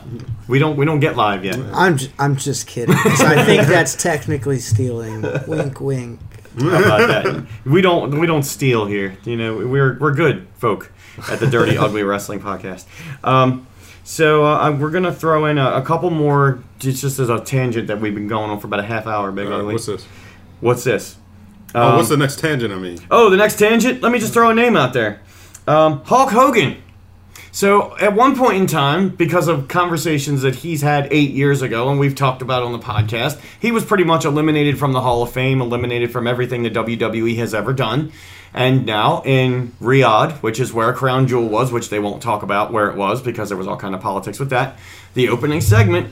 Welcome back to the E, WWE, WWE Hall of Famer and host for Crown Jewel. How about that? Hulk Hogan. So came out to Real American. You know, you had the Hulk Hogan uh, lights and music going. how was the reception? Pretty good, actually. He got a he got a big pop. I don't think it was anything over. It's- It was a it was a pop from a foreign crowd. You know, it's Yeah. not. A, But that's American crazy because wasn't like the biggest thing of his career going against uh, one of one of their representatives. which was The Iron Sheik. I know Yeah. um, that wasn't the biggest, but it Well, it was one of the it was biggest, up one of there. the most It was, known. it was up there. Iron Yeah. Sheik was Iraqi though, wasn't he? Iranian. well, he was Iranian, Iranian? but There we go. still, he Yeah. represented a lot of different Middle- Middle countries. East thing. Middle yeah, East, so, thing, yeah. yeah, Middle East, yeah. It was it was this. It was The- the He repped the Middle symbology, East, not yeah. the- The Iron Sheik did not do a run in. I don't think he could run anywhere at this point in time. No offense. Roll in maybe, but roll in. Um, but no, that so uh, that, like you know now he's back. He's st- Hall of Famer again, so he's going to be doing promotional stuff and probably hosting other events. Um, I One don't. more match. One more. So wait, oh, Yeah, let's see what so, happens there. so what's the deal with that then? Are they like they just did they forget why they fired him or they don't care anymore? They They are saying just- is that is that okay now? I or- guess they just let it. Enough time has passed, I guess, and focuses on different things. yeah, you let it blow over. I mean, yeah. he he. I'm I'm not gonna say what he said, but you Yeah. know, He, he used the N word, basically, is what he did. You know, he showed uh, racism, and that's what it. But it was something, again, it was recorded eight years previously on a radio show. Like, uh, somebody brought it up, and wrong time, wrong Well, I mean, it was place. on a on a sex video, but Well, it's a radio show. No, I mean, well, they were talking about it on the radio show. Yeah, Yeah. I mean, but look at all the things that all these people have done. Never say never in this business. You know what I mean? So we, we were talking about what Paige did publicly on all kinds of videos, and Paige is now the general manager of SmackDown, and she got to retire in the ring because she can physically no longer compete. So. I guess this that Corey they did forget. but I gotta be honest. Um, Go ahead. I don't I don't think that that that Page and them did anything wrong, and you really you, you probably shouldn't compare that to what Hogan did. No, maybe not. But Uh, I mean, granted, they, they both it was it was both a similar tape, but that wasn't the issue. no. yeah, I think that I think that definitely like the Paige Charlotte thing was was separate. You know, obviously their their accounts got hacked and stuff. You know, and this goes back to the Hollywood. You know, even like Jennifer Lawrence and all of them. Um, I think that when it comes to Hogan, and, and I've said this before, you know, I I'm a I'm a big person on second chances. Mm. Um, I think that you know he apologized for what he did. He did his time. You know, if we could consider this time Sure. as far as you know, I think he's been what fired for like what five six years or so. You know, Been what a I'm while. saying? Yeah, it's been a while. Um, Actually, You I know. think it was uh, I think it was four years because it was the year that uh, Hogan and The Rock and Austin shared the ring at WrestleMania at New Orleans the Right. first time, and then shortly the, late, later after that year, that was what it was. And now we're in rest. That was WrestleMania 30. Now we're back at WrestleMania 35. So about four or five years. Yeah. Yeah. So I mean, you know, and, and and people can you know disagree with me, and I can definitely understand that. But I feel like you know, uh, somebody apologized. You know, they they they did their time. You know what I'm saying? They they he got the boot out the company. I feel like you know it's okay for him to you know come on back. They haven't just thrown him back in the mix. You know, they're slowly integrating him. Yeah. You know, I mean, it, it is what it is. You know, uh, yeah, I'm a Hulkamaniac. Uh, so I'll say that. I, I'm I'm just I'm just glad that WWE went the route of not naming where they were, so Hogan didn't have to try to remember what stadium he was in this time. I So- was wondering if he was gonna do it, so that was good, you know. But but that didn't happen. Okay, He- so that like that's a real issue. You're not just making joke that you, you Well, don't he- remember where it was. Well, he did had the whole thing where he called the Superdome the Silverdome way back at the, well, the WrestleMania That uh, WrestleMania. Big O was just talking about. yeah. yeah, uh, yeah. Dirty but, Mike I was mean, talking about- like- Either way, we're Yeah, one dirty of, one on of it. you was talking Yeah. about it. You know, So wait, did they really didn't mention where they were? no, not a crown jewel. Nope, they had that little flash at the beginning of the pay per view, which we might as well just start talking about Crown Jewel because it'll take us well into our next because I break. think uh, when was the last time they were in Crown Jewel? I, I mean, when was the when were they in Crown Jewel? When no, were they, they, in Saudi Arabia? Was that last that was the year? greatest Royal Rumble. That was back in May. that was earlier this year. earlier this year, right? Yeah, Yeah, yeah. because I think they, they just kept saying Saudi Arabia. on Yeah, that one. Yeah, they did. And this time, They even ran uh, promotional, um, you know, political propaganda and Yeah. stuff during that one. This one they didn't do any of that kind of stuff. Nope. Nothing. They had that one little friend that said they were in Riyadh, and I think I'm not sure if they redid the place. I don't know if it was at the original place it was supposed to be. It was now some sort of college stadium. Right, yeah, but they- still, it was big WrestleMania feel. They they blew their entire fireworks budget for the rest of the year. um, I- I'd say the fireworks were great. The lighting was great. The staging area was great. Um, The majority of the cards seemed fan picked. I, well, let's just let's just dive right into Crown Jewel, and then after that, we'll have another interview with another great referee. Um, you know, Jakey Jones uh, from SWO. So, CM Funk, you took a lot of notes while you are watching Crown Jewel from beginning to end without advancing it. Yeah, my, that was really my stupidity and all. uh, looking back on it now, I wasted four hours of my life, but it, it, it was worth it. Oh, is that how long that was? it was At least four 10. hours. Yes. Wow. And it did have a pre-show too. so There were a lot of notes to take, a lot of fun to make about this uh, entire pay per view. and I don't remember much at all about this being good. Uh, Hulk Hogan came out first segment. I loved it, and the rest of it is just what it was.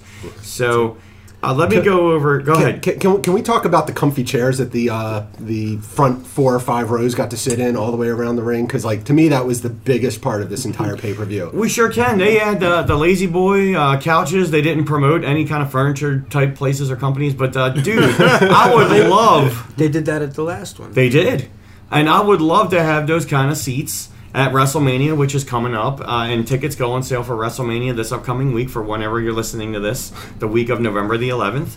Uh, so get your tickets for WrestleMania because they will need people to help them sell that place out. That's 70 or 80 thousand people.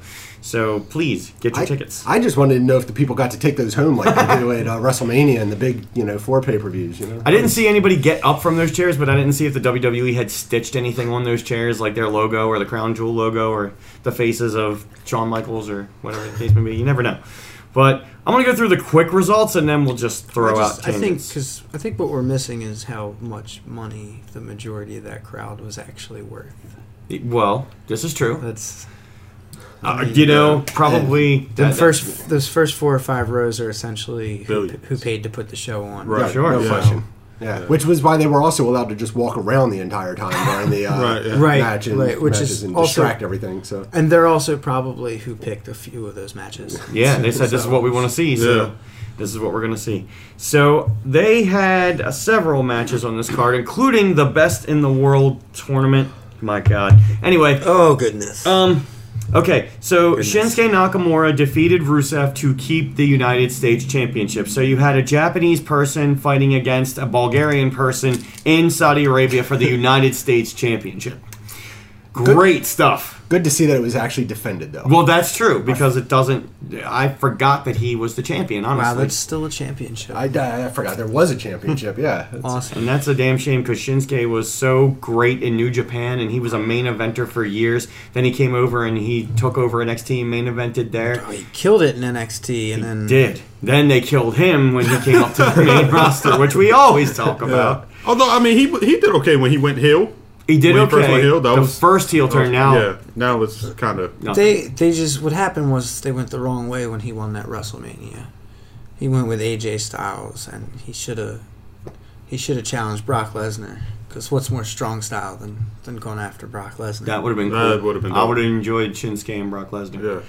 Um, and we're gonna talk about him. We still too in a got time for that. That can happen. minute. It, it could. Eh, maybe one day. I believe it actually has happened in New Japan Wrestling. New Yeah, Japan has, years yeah, ago. for the I IWGP. believe Brock beat Shinsuke for Well, it. Brock, Brock was a much better wrestler over there. Yeah. Yeah. Uh, let's see. So the best in the world tournament, the World Cup quarterfinals. Uh, Rey Mysterio defeated Randy Orton. That was a Out of quick nowhere. match out of nowhere. Yep. Uh, the Miz defeated Jeff Hardy. Uh, so Hardy did not lead off the pay per view. Uh, so the Miz and Rey Mysterio advance. Um, Seth Rollins defeated Bobby Lashley, who was filling in with uh, for John Cena.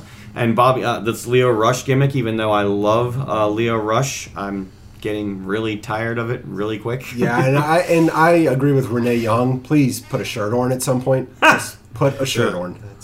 That would be good. Shirts are good. So Seth Rollins moves forward, and then Dolph Ziggler uh, defeats Kurt Angle clean uh, in 8 minutes and 15 seconds on a mat classic. And why do I say it was a mat classic? Because seven minutes of that was on the mat with rest holds. Um, and the same thing happened later on with Kurt Angle and Drew McIntyre on Monday Night Raw. But regardless, Kurt Angle put Dolph Ziggler over clean. All right. So here was um, an interesting match, and I want to hear your notes on this one, uh, CM Funk, because they started towing the line in this one. The Bar, Cesaro and Sheamus uh, defeated. Uh, well, they had the Big Show in their corner, uh, and they defeated the New Day to keep the Raw Tag Team Championships. So, but that the wrestling really wasn't the main focus of this match. No, no. The the entrance of the new day um, took it to a whole different level. So for those that did not see it, that are either sitting here or at home, which would be most everybody, Maybe they're in a the- car. the And me. new- I, the- the- I, I'm actually both. No? Figure that one out. the New Day came in on a mechanical flying carpet through the arena. Nice. I didn't know if that was being No, man, it's a whole new world. Right. Oh, hey, hey. Corey there we go. Cory Berger, ladies and Wait, I gentlemen. mean, is that was that like just being real stereotypical? Was it racist? Was it racist? I- Right, I, yeah. I mean, I don't, I don't, I don't know. I didn't know how to to read Yeah, that. how do Maybe you that's think one of that? those people in one of those first five rows with the comfy couches. Maybe they said, "I want to All see right, the new did day they show? come in on a flying did they carpet." show crowd shots? Like, what did the crowd look like? Th- You know, they really didn't because No. there was smoke coming out from Uh, underneath the okay. flying carpet Yeah. too, so you couldn't see anything, Yeah. and it was it was terrible. Now, as as a huge Aladdin fan, I want to say that it wasn't racist, but I mean, let's be let's be real. Yeah, yeah. I mean, they were th- flipping pancakes off the flying carpet, Yeah. and it just, I don't know, the whole thing. It, It was a little different, Yeah. but it was certainly uh, situational for where they were. Uh, the New Day's done some pretty wacky stuff. I, mean, mean, they're coming I'm- out of a, of a Hey, huge recently box came of out as cereal. the bird. The Unless Halloween. that was awesome. That was, That was awesome. Was Yeah. Biggie by chance like dressed in all blue, like the genie, or Did, yeah, did they, did, they do, did they dress up like? No, they Oh, didn't. no, No, that they would just- that, that alright. would have. That would that have would've been, even been- more over yeah, the top. yeah. Would Kofi have been Jasmine or was Um, that Xavier? I'm not sure. Oh, I'm not sure. I, I- Xavier al- usually seems to get the the short straw. Okay, So alright. probably Yeah. Yeah. Oh man. but uh, hey, so the bar still the champions. And uh, After just all just as a that. little side note, um, can the Big Show please get a kilt too, since he's part of their team now? Yeah, why not? Why not? He's just wearing the, that that uh, one onesie that he has, and that's all he wears. They don't need the Big Show. No. I, I'm just like, why is he there? The Big Show is one of their cards that they're pulling out because they need to pull out every card in their deck uh, because they're losing uh, a lot of their big big names, and we're going to get to that in a minute. Um, so the Miz defeated Rey Mysterio. Uh, to move on in the World Cup semifinal, Dolph Ziggler defeated Seth Rollins. That match actually wasn't terrible, but it was 13 minutes, so it was about five or six minutes too long. And we've seen it. And we've before. seen it a lot of times. Yeah. Um, here's an interesting match that we've never seen before. First time ever, uh, AJ Styles and Samoa Joe. Um, but AJ Styles won, kept the championship. They sort of went back into that whole storyline of AJ Styles' family or whatever. They tried because they killed off that storyline a couple of weeks per, uh, prior. But they really had no choice because um, th- that was for the WWE Championship, and that's that's what they had to do. To and because Samoa Joe had to come in because Daniel Bryan, I believe, refused to work the show. good for him. Correct. Yep. And John Cena. John Cena refused to work the show. That's why Bobby Lashley was in there. And and by the looks of it, most of the performers actually refused to work the show while they were there. So. Yes. Speaking Um, of, you said Bobby Lashley. Let me ask you this because I didn't Yeah. ask you when you first said it. Go ahead. Why are you getting tired of the Leo Rush gimmick? I, I love him, and I know how much he's capable of, the actual uh, human being, uh, and I've seen him perform. But it's he's they're letting him talk, and it's overshadowing things that Bobby Lashley can actually do in the ring, and they're not letting him do that too. So the only thing that you're concentrating on is Leo Rush's voice on I'm the alright with ringside that. microphone. I'm all right with that. Are you? Bobby Lashley bores me. I, I agree. it depends on how they he's used, honestly. I'd be better with it if He's a second rate Brock Lesnar. if Leo didn't just keep repeating the same thing over and over. Lashley. Yeah. Lashley. Yeah, that might be what it's annoying. Like, like I, it feels like Vince McMahon's talking in his ear the entire time, and Probably that's all is. that he's saying. So That's very possible. I do think that he could dial it back a bit.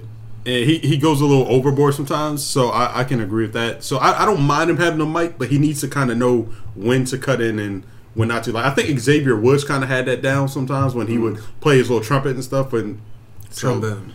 yeah, that, Trumpet. that, that instrument, yeah. What was that guy? I remember it was um, Tony Atlas came out and he was the uh, second for this guy. What was his name? Orlando Washington? No, I'm, I can't Oh, think yeah, of it. yeah, you know who I'm yeah. talking Abraham- about? Abraham Abraham Washington. Washington. You know, I loved that gimmick and I enjoyed him. Uh, but, you know, Tony Atlas knew when to shut up. So, it's Abraham Washington's star, Abraham Washington. it was funny. Leo Rush is not amusing me. Um, let's Well, talk I- about. I mean, look how much more experience Tony Atlas has, though. That's Yeah. not- I mean, And he's a Hall of Famer. He, really is. and he he was in the Legends house, and Ah, Legends House. What a great show on the WWE when are Network. we gonna get another season of that? Please, let's do that. It's- I want to I watch think that. I think it's canceled. Damn it. Yeah, I think it's one of their shows that they canceled. That's one Oh, of that was. many I shows mean, I that they figured that canceled. was a one and done. Yeah. Because they they did the thing, they wrapped it, but I would love to see that again. Legends House? Hell yeah. well, I mean, let's get let's give us some new legends. Yes. I mean, one, some of those guys are unfortunately dead, but Well, yeah, you know, unfortunately. two, we we've seen those guys. It was funny, but anyway. I mean, I think they could that's- take some legends like from the '90s, like your Diesels, your Scott Halls. you know Oh what I yeah, mean? Scott Hall would love to have a place to live for a couple I minutes. feel, I see. I feel like I feel like Sorry, um, Scott.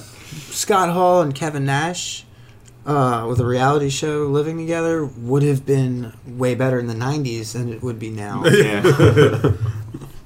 but now and now, and when we get to the main event, we could probably fill up that uh, with four of those people in that main event: Undertaker, Kane, Shawn Michaels, and uh, Is that where we're at now? Ooh. Almost.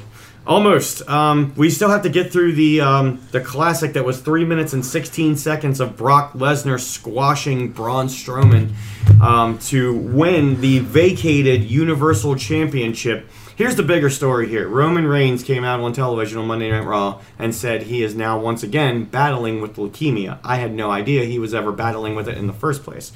Um, and this, unfortunately, was the thing that turned Roman Reigns completely face, which they've been trying to do for five years. Uh, that sucks. I mean, that, that just sucks. But he came out, um, totally humanized interview, nothing scripted, anything. He came out and talked on Monday Night Raw, and he vacated the Universal Championship, and that sucked. That was just terrible to see that. Let's go around the table. Big Ugly. No, it, it sucked. Uh, you know, I know you're not a kinda- Roman Reigns fan. I know. No, the funny thing is, I, I just like to hate on Roman Reigns, but you know, Everybody did. right? Exactly, it's a fun thing to do. So, and it's it's like you know, so it's crazy when you watch it and you see when it hits the fans that like, oh, oh, shoot, like he's, he's serious. You know what I'm Yeah. saying? And it's like you know that's when it hits you, and it's just like, man, this this sucks. And it's like I I can see there's going to be a void in the Raw roster and WWE in general because as we was talking about offline, they have not done their job in building other people. And Re- with Reigns gone, it's just like it's like a hole, you It's know, big. like a big hole, That's and the it's going top to of be the pretty card. obvious, you know. Um, so it, it sucks. I feel bad for Reigns. I hope he he gets better and uh, he can come back. So yeah, absolutely. Corey, what do you think about all this? Uh, I don't, man. I don't even know. Okay. Um, Let's say, if you don't, that's all right. I mean, it's it sucks. CM Punk. that's that's a tough one. that is a tough one. Yeah, I mean, I, I kind of echo uh, what Big Ugly said. I mean, it's it sucks. There's a huge hole now in the WWE roster, um, but you know, really, who cares? Let's let's worry more about the the real man, the you know, Yeah, uh, Joe. Joe, and you know, Joe and Y. Yep. and uh, hope he gets better. I mean, that's, Damn right. that's really the bottom line on that. I think. That's that is the bottom line, and hopefully he does. I mean, if he's done it before, he's determined to do it again. And uh, when he comes back, he'll you know. Well, I'm saying when. I'm not saying if. When he comes back, he'll be the biggest face in the company's history until they turn him heel this very same fucking night. Pardon my language. I had the 30 f bomb out there because I know the WWE would do it because they did it the same night with Dean Ambrose and turning him heel against Seth Rollins when they won the Raw Tag Team Championships at the end of the very same night. So they capitalized on that situation. Which I'm not gonna lie, I kind of got emotional when the when the guys came out at the end when Reigns got to the top. Yeah, yeah. And Oh, during the interview. was emotional. Yes. and I was emotional, and yeah. During the interview, that hopefully was- I'm not alone. But no, no, yeah. I felt it too. Yeah. I, Yeah. I didn't watch. Okay. Yeah, I felt it, but I figured, you know what, the WWE is just, you know, the, the guys writing this and booking this is just the kind of thing to do this at the end. So I'm like, okay, they won the tag team championships. Now Ambrose is going to turn heel right now, and he sure did. And he, and that's going to be a good matchup, possibly main eventing WrestleMania. Oh please, So uh, are, are they still champions then? They are. no, they, No, they're not. No, I'm sorry, AOP. Yeah. AOP. They beat Seth Rollins by I don't himself. understand this. Yeah. but yeah. Authors of Pain with uh, they're the Drake guys. Maverick. Drake Maverick, which also doesn't make sense. A- AOP finally getting the push and the packaging that they deserved when they first came out to the main roster. It only took them a year, but that's okay. Yeah. Forgot about that. Yeah. See? I, I never liked them. I, I can't. I can't get behind just- them. I they like the wanna- old guy that used to manage them, but Oh, Paul Ellering. Yeah. Hell yeah. The old for the, the Hall of guy Famer. that managed the Road Warriors. That's right. Oh, okay. Hall They of just Famer. they needed that year to get a nice video package going. Sure. for, the- Maybe for the that was- rebranding video. Ah, there That's you it. That's, they don't like that little NXT crowd in there, No. and their big Raw Titantron. Well, that's not even Raw. That's SmackDown, right? go. Not raw. Bro. Like, you know, and they color code it with the ropes and the apron, and I still Col- colorblind people have a hell of a time. on that's my problem. Obviously, I'm colorblind. is- Big problems. so uh, we uh, yeah we glossed over this, but Brock Lesnar is once again the Universal Champion. Uh, I think it took six F fives, one of them over the top rope to the outside, and that was pretty much it. Or do you guys feel like was good they've times. destroyed Braun Strowman at this point? I- like, you know, I, I heard somewhere that he's got some backstage heat. Apparently, that, Yeah. Like he comes in late and leaves early and all from, from That the events. So that explains why they keep building him up and then just and then just Killing him. just and then killing dropping him Yeah. and then building him. so and if there's dropping any him. of that truth to it, then uh, mean, I I I, mean, I know you're not on social media, but I've read that on social media a couple different places. So e, everything on social media has to be true. Uh, but if it's if more than one place, I could I could see them because they've done that before with guys. If you got some backstage heat, they're not going to put you over. You know they're going to destroy you, and they're going to bring you up all the way to the point like, okay, we're going to tease you with it, and then we're just going to take it away from you. I mean, because at this point, eh, he's never beat Brock Lesnar, and I feel like that's ridiculous. you know what I mean? Like, that's crazy. And Brock is so far past his prime that he gets in there and he has a move set that's less than John Cena's. Even though John Cena did add a sixth move of doom, which is terrible. Um, but I just uh, I I still and Brock Lesnar is going to be the champion until for wh- it's a, it's a gimmick now. That Universal Championship is just a gimmick now. So who knows? Um, well, hopefully, he takes that belt to his UFC fight Lo- awesome. and then brings the UFC belt back. Please. That'd be good times. Well, when's he fighting again in the UFC?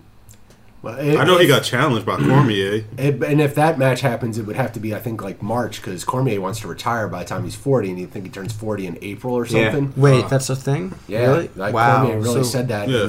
so how how awesome would it be for Brock to go uh, beat him for the the, the UFC championship? If he can beat Cormier, hey, And yeah, then- Cormier yeah. ain't gonna roll over on and that. then Cormier, and then Cormier shows up on Raw. Hell yeah. Talk about oh shoot!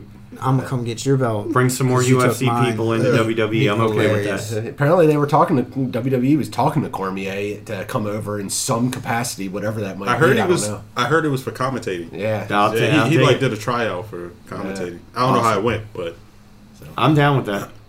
And I, I would love to see more interaction with both of those companies. Go ahead, enjoy yourself. We got candy because it was just Halloween up in this piece. Yeah. Make You sure want you- some of that? No, I don't. No? I don't want Not a any of fan? that. No. Okay, I'm sorry. I was just, I was looking to see what what you might have. But Three it's- Musketeers, Hershey's, Reese's, and that's it. Um, but that's how I roll. We got some leftover Halloween candy here because Halloween was great. Go ahead. I'll take another one. And these three For Musketeers have um, positive uh, messages on them. Nice job, mine says. There you go. Cormier. Well, hello. What, Do they? Yeah, really? Go ahead. Yeah, nice messages. This Corey, one what you were just- saying? This one just says thanks. What, You, you, you I always need it get if you I want. always get the crap fortune. All right, now cookies. It's- mine says thanks too. I'm gonna I'm gonna take one E one. Um, so that was uh, three minutes and 16 seconds of the actual match. Uh, it was what it was. So they w- flew all the way across the world to do that. Um, now, here's here's um here's the great part of the night right here. So the finals of the best in the world tournament. Well, hold on. How? Hold Go on. ahead. How how different do you think it would have went if uh, Roman? Roman was part of the match like he was supposed to be? he probably would have kept the title. I would think if he was still around. And I don't think it would have been that kind of a Yeah. squash. And we wouldn't have felt like we just watched the death of Braun Strowman. Yeah. I'm sure they would have both beat up on Strowman. But I think Roman Reigns would have won the match. Um, now, Shane. Yeah, they- I'm not going to mention his name now. All right, Shane McMahon, fuck him. But anyway, uh, pardon my Oh wait, language. yeah, didn't he win something like the best in the world? So- he won the Here's the deal. Miraculously won a tournament he wasn't even in. Right. Sh- Dolph Ziggler and The Miz in the finals. So they both had competed twice. This was really King of the Ring ish. It's like, okay, these guys are fighting three times in one night. I'm all right with this. And then The Miz gets an injury. uh, to his leg or whatever it was, and then his injury. Right, even though he finished that, that WrestleMania title match with a concussion. He sure did. And the man never gets injured, ever. Um, so they played off this injury, and they were going to stop the match and just award the best in the world to Dolph Ziggler. I would have been fine with that. Yeah, I mean, he did wrestle two two matches. He sure did, and he won two matches to get there. But Shane McMahon comes out and says, "No, no, no, we're not going to do this.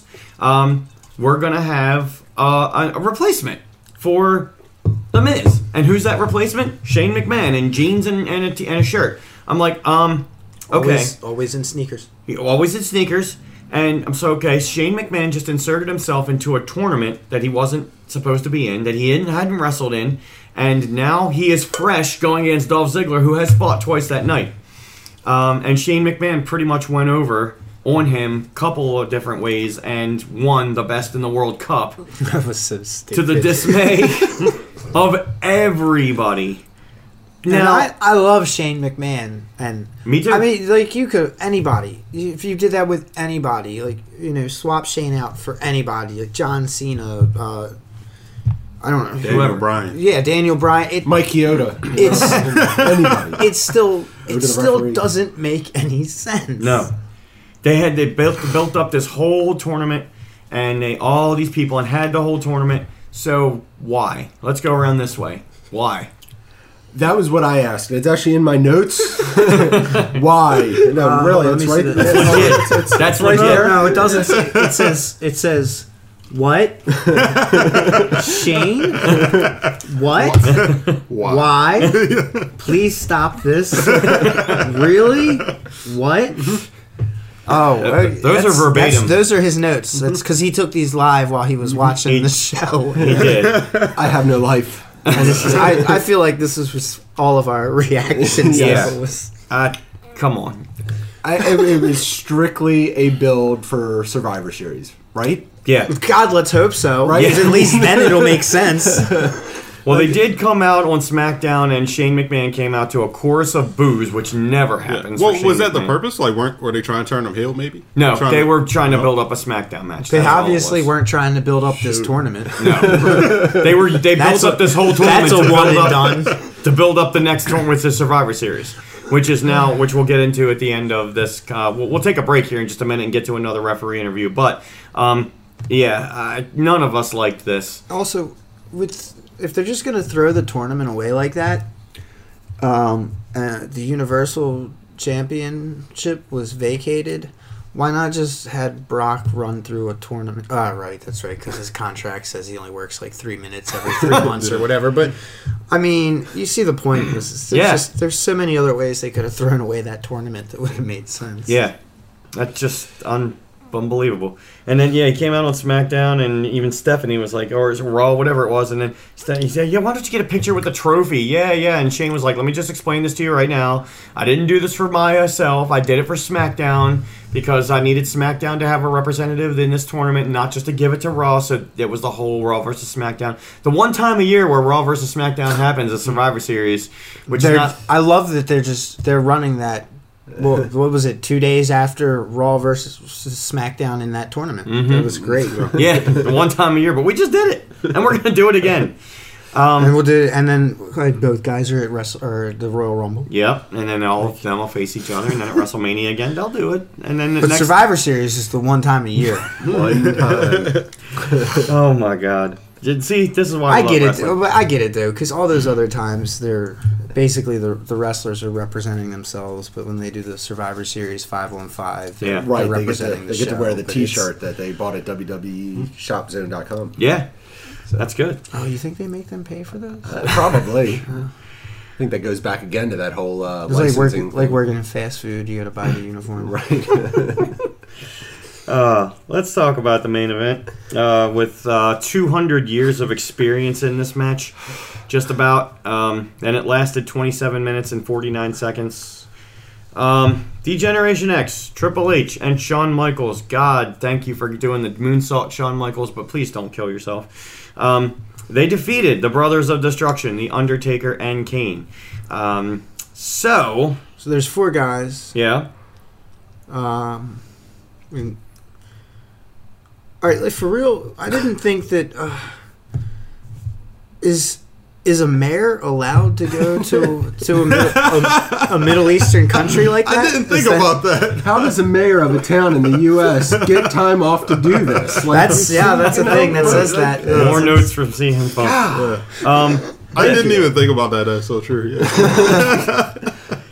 Michael said Oh, Who's this running was- Knoxville County? right. and, con- and considering the political climate, Or like, not, Exactly. Not, he's not getting reelected. Not- like, something like they're gonna that. hold this again. yeah. Yeah. Oh my god. Um, this made uh, this looked like it was in slow motion. This- where was this match 20 You years know, ago? When you we know, won I it? actually ran it back in fast forward, and it still looked like it was in slow. motion. so, That's incredible. yeah, Uh, and Michael says this is a one and done, but that's not going to happen. If he's out of the box, he's out of the how, box. did, now. how does Sean look?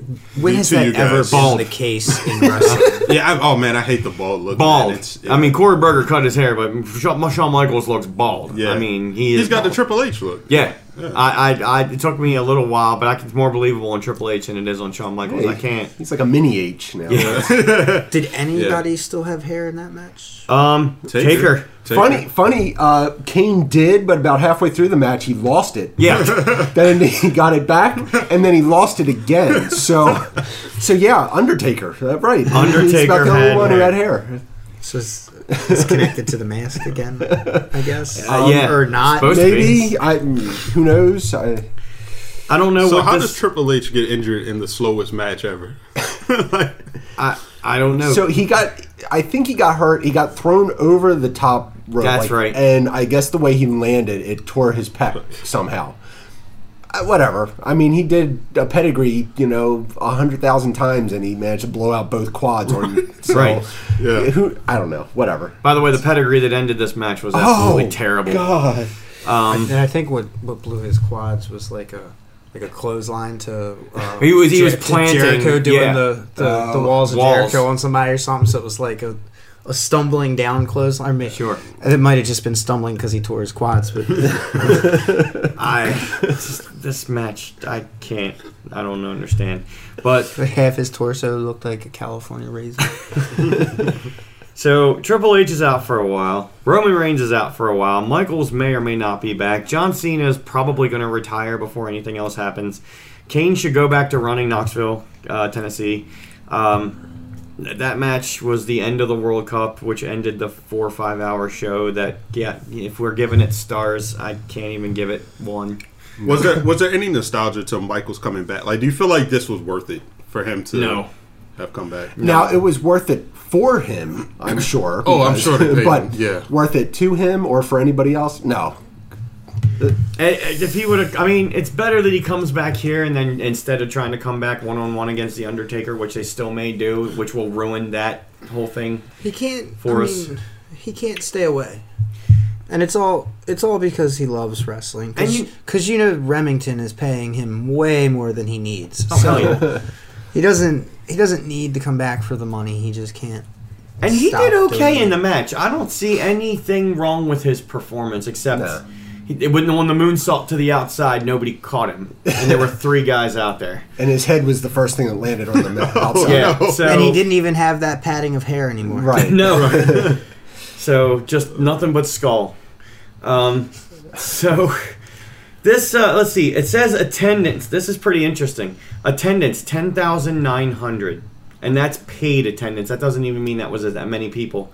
And that was Uh, supposedly a 25,000 seat arena. Well, Yeah. when they took out if they if it was folding chairs and not these big these Oh, big right, recliners, Right. it was, that- yeah. Those, those recliners probably. They do took take up seats and Yeah. space.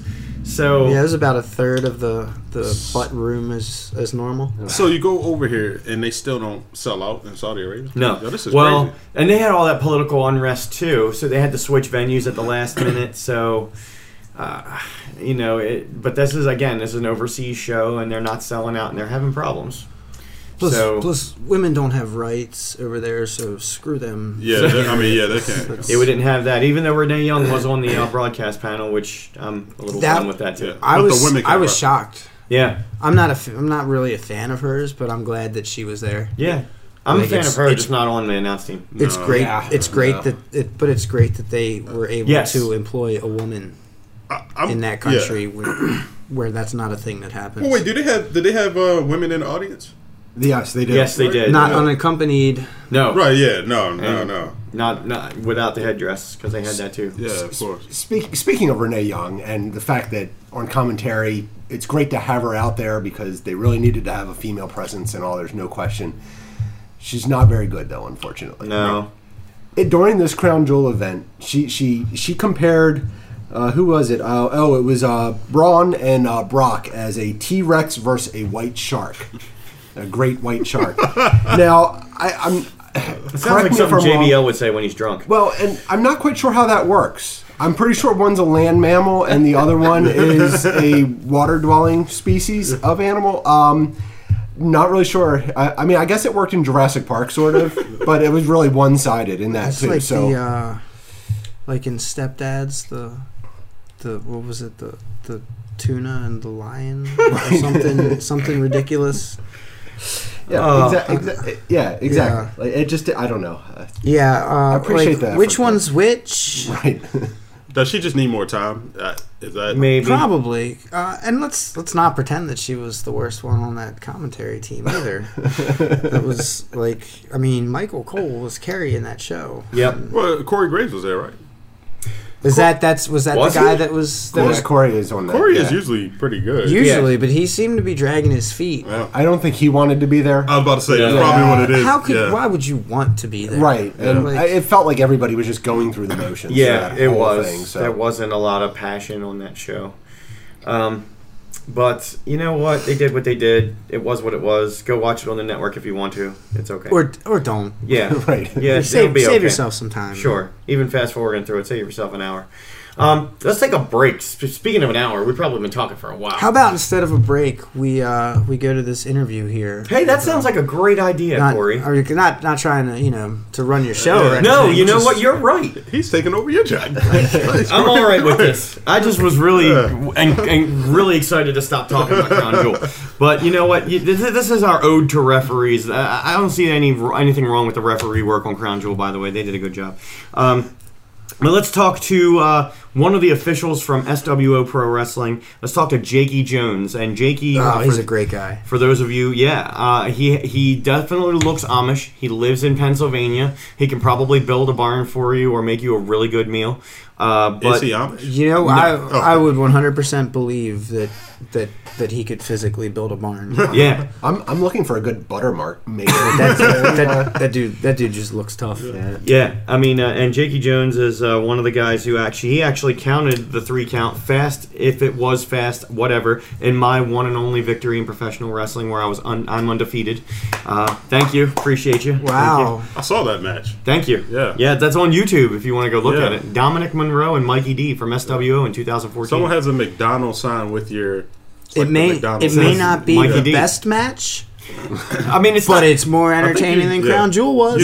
Thank you, Took a super Corey. kick pretty early, didn't he? I got more stars than the crown jewel. Hmm? Didn't he take a super kick in that? I sure did. Yeah. I'm used to getting my head Dude, kicked Your off. face is like a magnet. for Yeah, I'm telling you.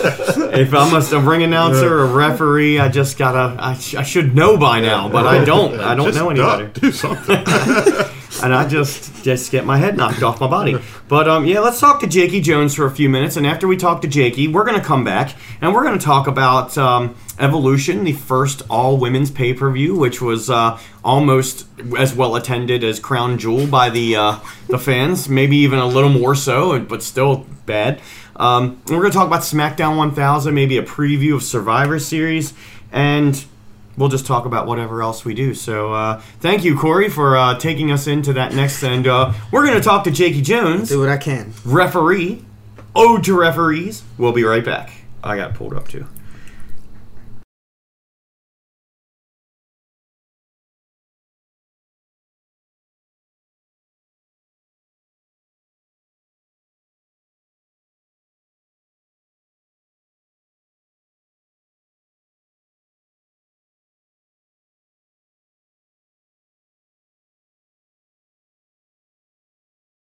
to give me my one and only professional wrestling victory. I am undefeated, and this is the man who uh, helped do it. His name is Jakey Jones, and uh, well, you know, his name is Bill, but Jakey Jones. This is how we know him. Jakey, how you doing? Good. And you are a referee in the world of professional wrestling, correct? Yes, I am. SWO professional wrestling in Pennsylvania, from what I understand. Yes, I am. Are you working with any other promotions right now, or are you, are you strictly SWO faithful? I think the only other show I've actually ever done was this summer at uh, Three Hogs in Hanover with uh, Ray Alexander and and Judge Lawless and their group, the you know Biggs from uh, Murder Inc. and some of those guys. But just a little bit at Hanover, but the rest of my time is all SWO. I gotcha, I gotcha. And uh, you've got some family ties in SWO. I believe there there's there's a daughter there. There's uh, some family member. What's going on?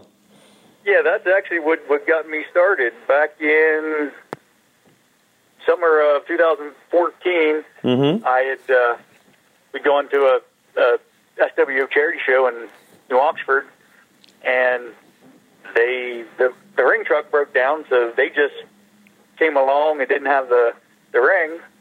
And I had known Wolf because I actually trained to wrestle back in 2006, Yeah. and my stepdaughter Bailey mentioned that she was, you know, interested in doing the the wrestling. She was only 13 at the time. Mm-hmm. So we talked to Wolf, went to a couple of shows as as spectators, and gave a tryout at the at the the barn there in uh, Queensgate, and she became a trainee. She's been training still for past four years now, and then for something to do, getting back into the the world, you know, just heck, so I wouldn't have to pay twelve bucks at the door. I decided to to ref, and and I I really enjoy that part of it. It's it's a good it, it's a good time, and I think it's a good part of the show. That's great. I, I uh, I'm I'm glad that you're there. I mean, I've gotten to work with you as a ring announcer and also as another fellow referee, and it's a lot of fun. And uh, Bailey, uh, shout out to Bailey by the way. Uh, She's graduating high school this year, or she's already graduated. I think she's a senior now. She's a senior this year. Oh boy, how you how you enjoying that? Senior girl in high school. Uh, it's not too bad. I I teach at the school she goes to, so I I'm uh, close if anything happens. Ah, so so you are a teacher. So your day job. Uh, and what do you teach? I teach physics, actually, science, and it's it's w- kind of weird because the the wrestling comes into that every once in a while because the things that the things that we do are you can explain how they're done safely with some physics. So I, I do my best to protect the business, but every once in a while I'll I'll pull out the YouTube clip of uh, me getting speared or something. Oh, and then that, that becomes a uh, you know a topic for doing a momentum discussion or something. That that would have been great. I would have paid much more attention in school if somebody, uh, a teacher, related something to professional wrestling.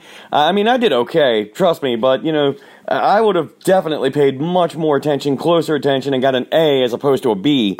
Um, so that's cool. I never knew that about you. So so referees are people. Referees are real people in this real world, uh, and that's what we do. And uh, one of the things that I wanted to mention, you just mentioned it. So referees uh, you know, they, they, it's not uh, a s- a one hundred percent safe area. Referees do get hit. Referees do get hurt. And I know you said before that you had trained to be a wrestler back in 06 but uh, even now you know you're a physics teacher you know your dad you got a you got a family everything's going on what is it like as a referee to get in the middle of the action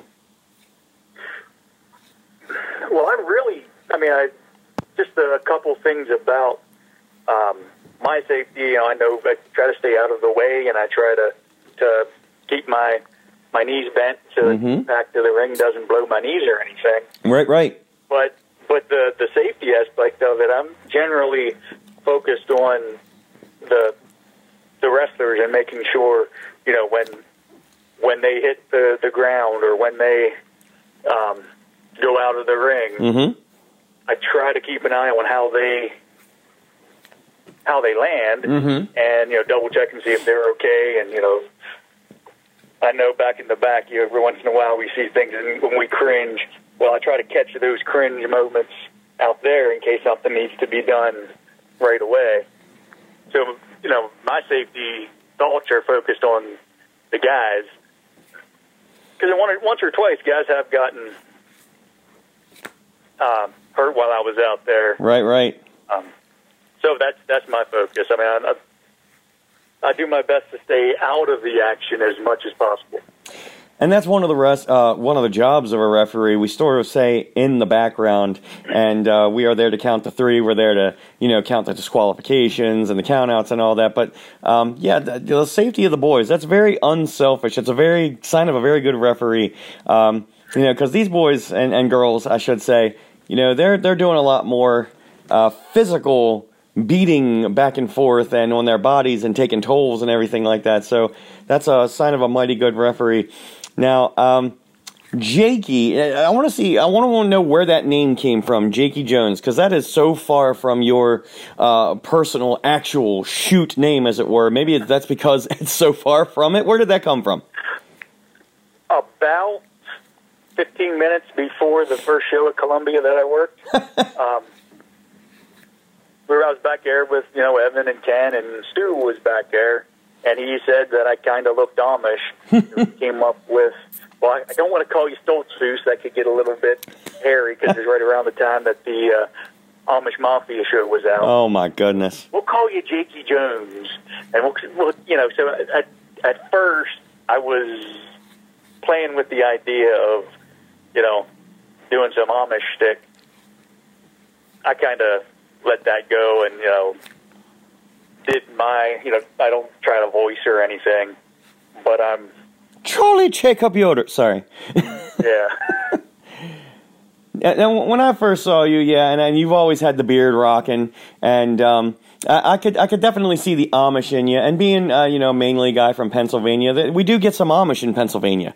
So, uh, you know, building a barn and making a good meal and all that good stuff. I'm not I'm not I'm not past that at all. But that's pretty interesting that uh, Stu, the Grand Wizard, the Supreme Wizard, as it were, uh, Yep. came up with that, and he's a pretty creative guy. Um, yeah. so yeah, I mean, I could definitely see that. I mean, we had uh, one or two Amish gimmicks in the world of professional wrestling. I, gue- I believe a guy's name was Roadkill. Roadkill's the one that comes to mind first. Uh, Right. and uh, he was an ECW kind of guy. Um, but, you know, referees don't necessarily have gimmicks. Some do. And, and it's more situational and it's, it's about the match. But most of the time, like you had said earlier, it's just about staying out of the way, keeping limber, uh, keeping an eye on things, and also making sure that the guys are not hurt. So, but you're still there. You're still doing it. You know, you got your uh, 12 buck admission, you know, waived when you come in there. You might even uh, get a little coin in your pocket afterwards. You never know. But uh, Every once in a while, every once in a while, yeah, I mean, it's it's always nice to get a little bit of little a little hot dog and a handshake afterwards. It's always nice. yeah, yep. But uh, yeah, and I've had a lot of a lot of good times with you. Uh, a couple of quick fire questions as uh, as I have for here. What was your favorite match ever to referee, other than myself beating Dominic Monroe and uh, becoming undefeated? What was your favorite match you ever refereed? Uh, probably the, the first time I took a bump was uh, with Magus and Sidney Porter. and just being in there, the anticipation of it, um, the way they worked with me and helped me, I I think that was the, the biggest rush I had. I mean, it, I still like doing it, but nothing nothing's come up to that first time again. you know, oh my gosh, I'm going to have to do this Yeah, and that was that was the probably the, the bi- biggest excitement I had. Now, did some one of them bump you, or was it just uh, you got in the way and just got knocked I- over? it was in it was in the way. You know, it was Okay. You know, I, I got in the way of a move. Gotcha. Now I know it when I was a referee, and, and I have been. You know, some of them have. Uh, some of those wrestlers have gotten a little. A little testy with me and putting their hands on me and pushing me out of the way. And sometimes, you know, even though we're not supposed to buck up, uh, you know, as referees, you know, it, it's kind of like, you know what, this is my ring, these are my rules, and I got the striped shirt on. So if I don't count to three, you don't win. So uh, sometimes it's gotten a little, you know, a little heated. But I think you're more of a you're, you're more of a low key guy. But you're in there to enforce the rules, and you do it every single time, and it's a lot of fun.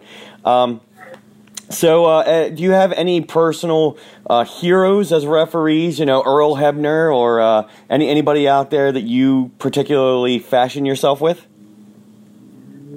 I, I can't answer the question without first saying that Carlucci is, you know, on TV, in real life, I think he's the best referee I've ever seen. Zach Carlucci, and, and we, we mentioned him actually earlier in a couple of interviews, and I, I 100% agree. Uh, Zach Carlucci, and I hope to have some sound bites from him on this podcast as well. I mean, uh, you know, he, he will fight back, and he has fought back, and he is just intense and he does everything so that's great that you look up to him i'm actually going to take that as your answer because uh, zach carlucci uh, it has been around this business for a long, long time. So hopefully we'll get some sound bites for him. What do you particularly see in Zach, other than that he's a fantastic guy in the ring, fantastic guy behind the scenes? Uh, what do you see in him that uh, draws you to him? he's always communicating with the guys. You know, I I always usually think of you know referee kind of being like an offensive lineman. Nobody recognizes you, know, nobody notices you until you screw up. Right. He's always communicating. He's always talking.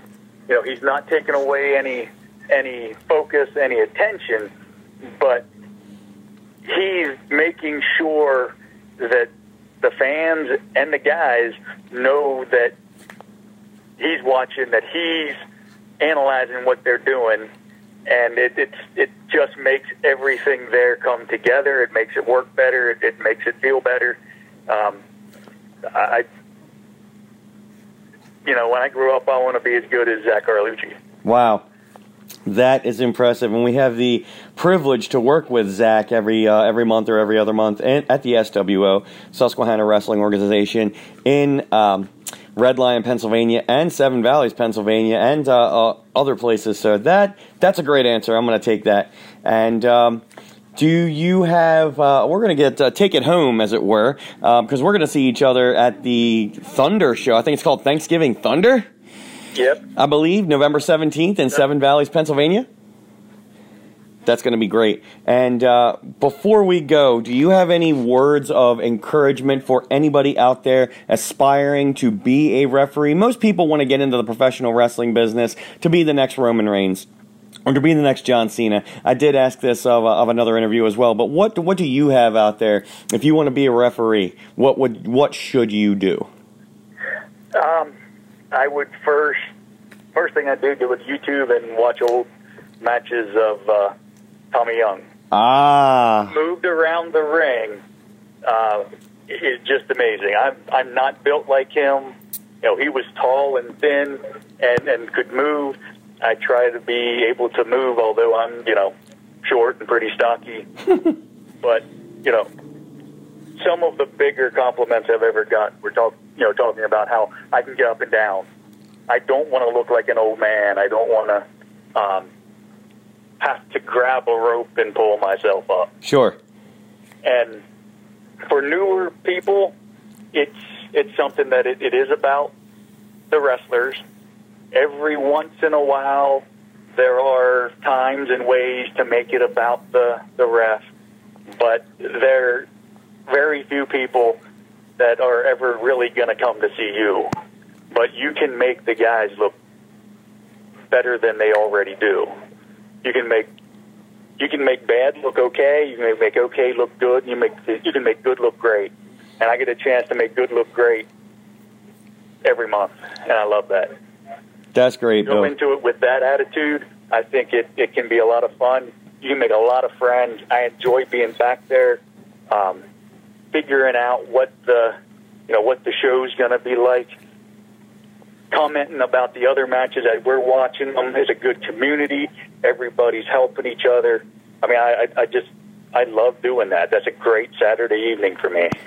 and it's going to be a great Saturday evening on uh, November 17th in Seven Valleys, Pennsylvania, SWO Pro Wrestling. And I love to hear that positivity, and that's a great way to look at it. And hopefully, everybody listening to the Dirty Ugly Wrestling podcast is uh, going to do that as well. So, uh, Jakey, Bill, whatever you want to call him, the Amish man from, uh, I'm not going to call you Roadkill, but. Uh, I'm like, you know, uh, that's all right. Uh, you, you're the man, and I appreciate you. And uh, thank you again for counting the three count a little fast, but I understand why.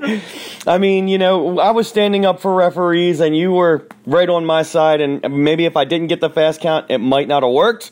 But I, I rolled him up out of nowhere, and uh, I, I, I apparently because I, apparently he super kicked my head off of my body, so I really did not know what going on. But they told me I won, yep, you did. and I thank you so much for that, Jakey. I will see you soon. We are back. Yeah. I know it's coming every time. On the Dirty Ugly Wrestling Podcast, once again, my name is Dirty Mike. I'm Um, the big ugly. And we are sitting here with CM Funk. and Corey Berger. yeah, buddy. So we have. Can I had- go on a tangent real quick? Oh, well, you know that's what we do. Like, That's quick. uh, you keep Not cut off here, my no. lead in. Um, Sorry. Shake it off. Go ahead. What do you got? Have you guys seen Bohemian Rhapsody? Heard it was great, and planning to see it this weekend. Great movie. Spoiler alert: He dies at the end. That's like Titanic. Spoiler alert: it sinks at the end. No, I haven't. I haven't gotten to see it yet. I pretty much know nothing about Queen, but that was a great movie. Okay, so you Yeah. saw it and yeah, you that was groovy. recommend Yeah. it. I definitely, Good. Yeah. And uh, so Bohemian Rhapsody, see it. I'm excited to see him, Paul. I, I have not seen it. Uh, not really sure I want to go see it, but um, uh, and I'm a big Queen fan, but um, I don't know. really? Yeah, I don't know. I'm just uh, kind of back and forth, up in the air on it. Maybe it I'll- won't disappoint you. No? I don't Alright. think so. I yeah. heard it's a extremely entertaining biopic, but not a full-on bi- accurate biography. So All right. don't expect it to be, you know, true to life 100%. Of course, the man lived, you know, somewhere around what 30 years, and it's Yeah. like a two-hour movie. So how could it?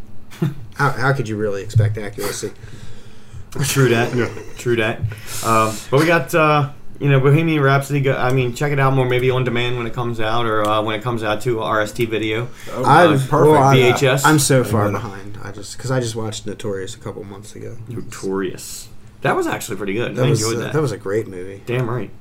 Notorious, the Biggie Smalls movie? yeah. Oh, wow. Yeah, the one would it come out like 2010 or something like that. I, No, I but they, just uh, watched it a few months ago. See, that's a good movie. Plus the uh, the USA series that they ran for ten weeks. Uh, Notorious. Yeah, that was pretty good. That pretty was badass, decent. too. Yeah. Check that out. Yeah. It's that one. I didn't USA finish it, on but I know Demand. What you're talking about?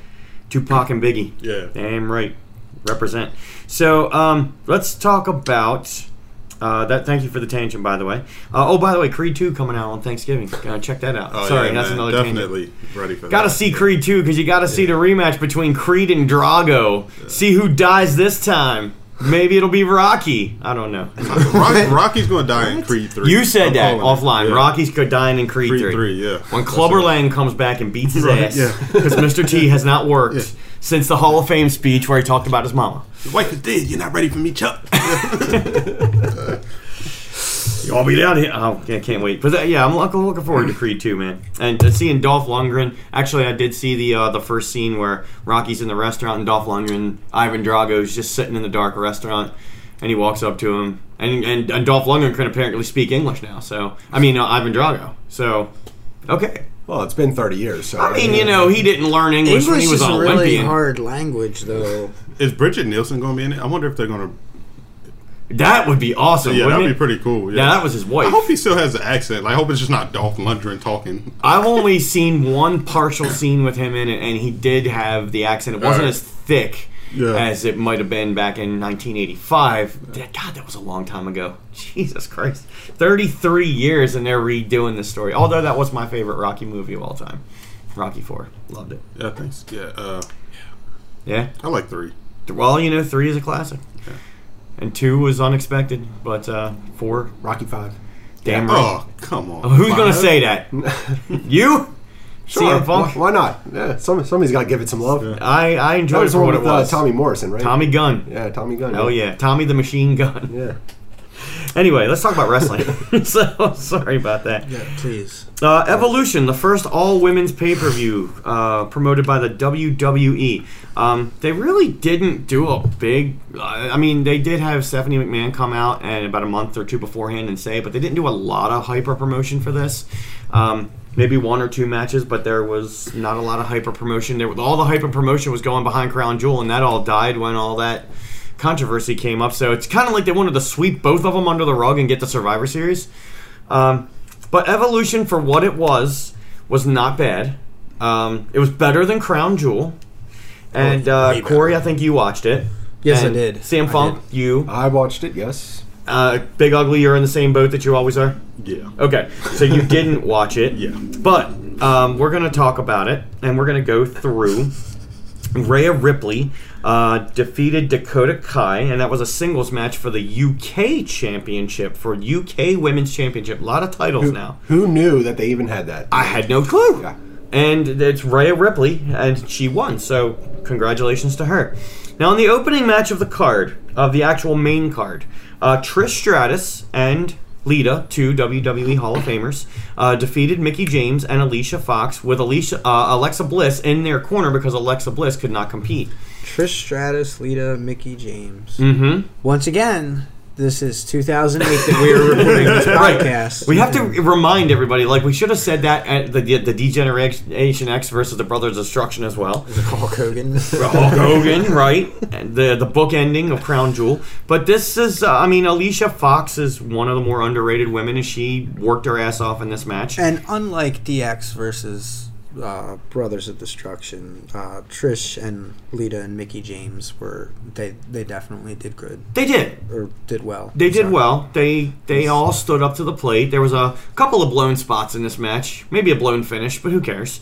Um, it doesn't matter. Maybe, They- maybe Yeah, not. I, I would say Alicia Fox was the one who blew the finish. uh, Well- of all of the people, in the Right, I match. didn't expect her. Right, It was her timing that was off. right. Um, but anyway, you know, a good solid 11 minute match to open the card, and um, it's all women on this card. So I mean, this is this is where we're going.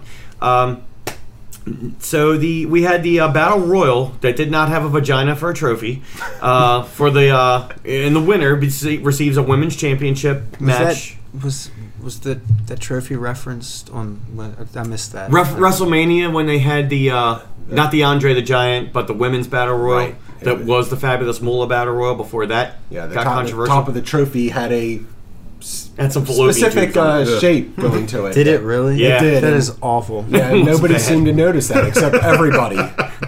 Crown Jewel trophy didn't look like that. No, God. no, it looked like didn't look like the Family Jewels or anything. But um, so that was a, a battle. Now this was pretty much for uh, all the women on the card that didn't have a singles or Nia won that. tag team. right? match. She did. And she eliminated Ember Moon. And I love Ember Moon, by the way. She needs a push. I would love to see her get more of a play. But Nia Jax, uh, it's about her time to it's a heel face. She's a tweener. It depends on who she's fighting against. I think. Well, I think No, I this think past she's week heel. she turned Is she heel completely now? heel. She Tamina, was- Tamina came out and they squashed. Oh, Ember Moon okay. At the end of their one-on-one match. Thank you. Tamina actually now getting some play. Yeah. So Yeah. that's interesting. The uh, daughter of the late great Hall of Famer Superfly, Jimmy Snuka. Uh, so that was a, that was actually a pretty good battle royal. a couple of spots, but most of it was just you know. Uh, Just uh, Lightning gi- swinging. give, a little shout out to uh, Ivory. Please do. Uh, she was the longest surviving uh, Legend? Mm-hmm. legend in the match. She made it to the final five, I believe, in the Did. battle royal, and she even did the uh, the dance spot with Carmella. The uh, what's Dance that? break! dance break uh, spot with Carmella. It was We're gonna pretty come good. back to that too. We're gonna talk about a dance break again uh, later in this show. But that uh, it was not a bad bad battle royal. Nope. not a bad. And everybody went over the top rope. There's none none of this going through the middle crap. Um, so Well, not that was- bad at all. That was a diva thing. That wasn't. A, It was. we're we're past that I hope so. I hope so. For for the most part. the most part.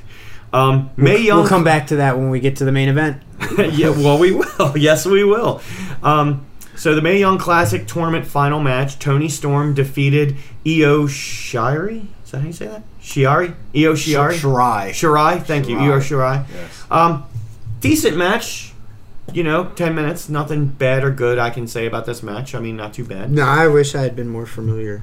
I think with the uh, the women involved, but it was it was still a great match. I think the matches in the tournament themselves, for well, from what I understand, I didn't watch the whole tournament, but I think some of the matches were better in the tournament than it was for the final. Yeah, I, I think they gave them more time during the tournament. To, They did. and on this they they had to shorten it obviously because they were fitting it in the pay per view. So Yeah, Yeah, I, I kind of like the way they did it last year better, where it was its own thing. But I don't, I don't, lo- I don't compare the ratings numbers, so Mm. I don't, I don't necessarily know the best places to put matches. That's- here was a really good match, and they repeated it uh, a couple times on Raw, SmackDown recently.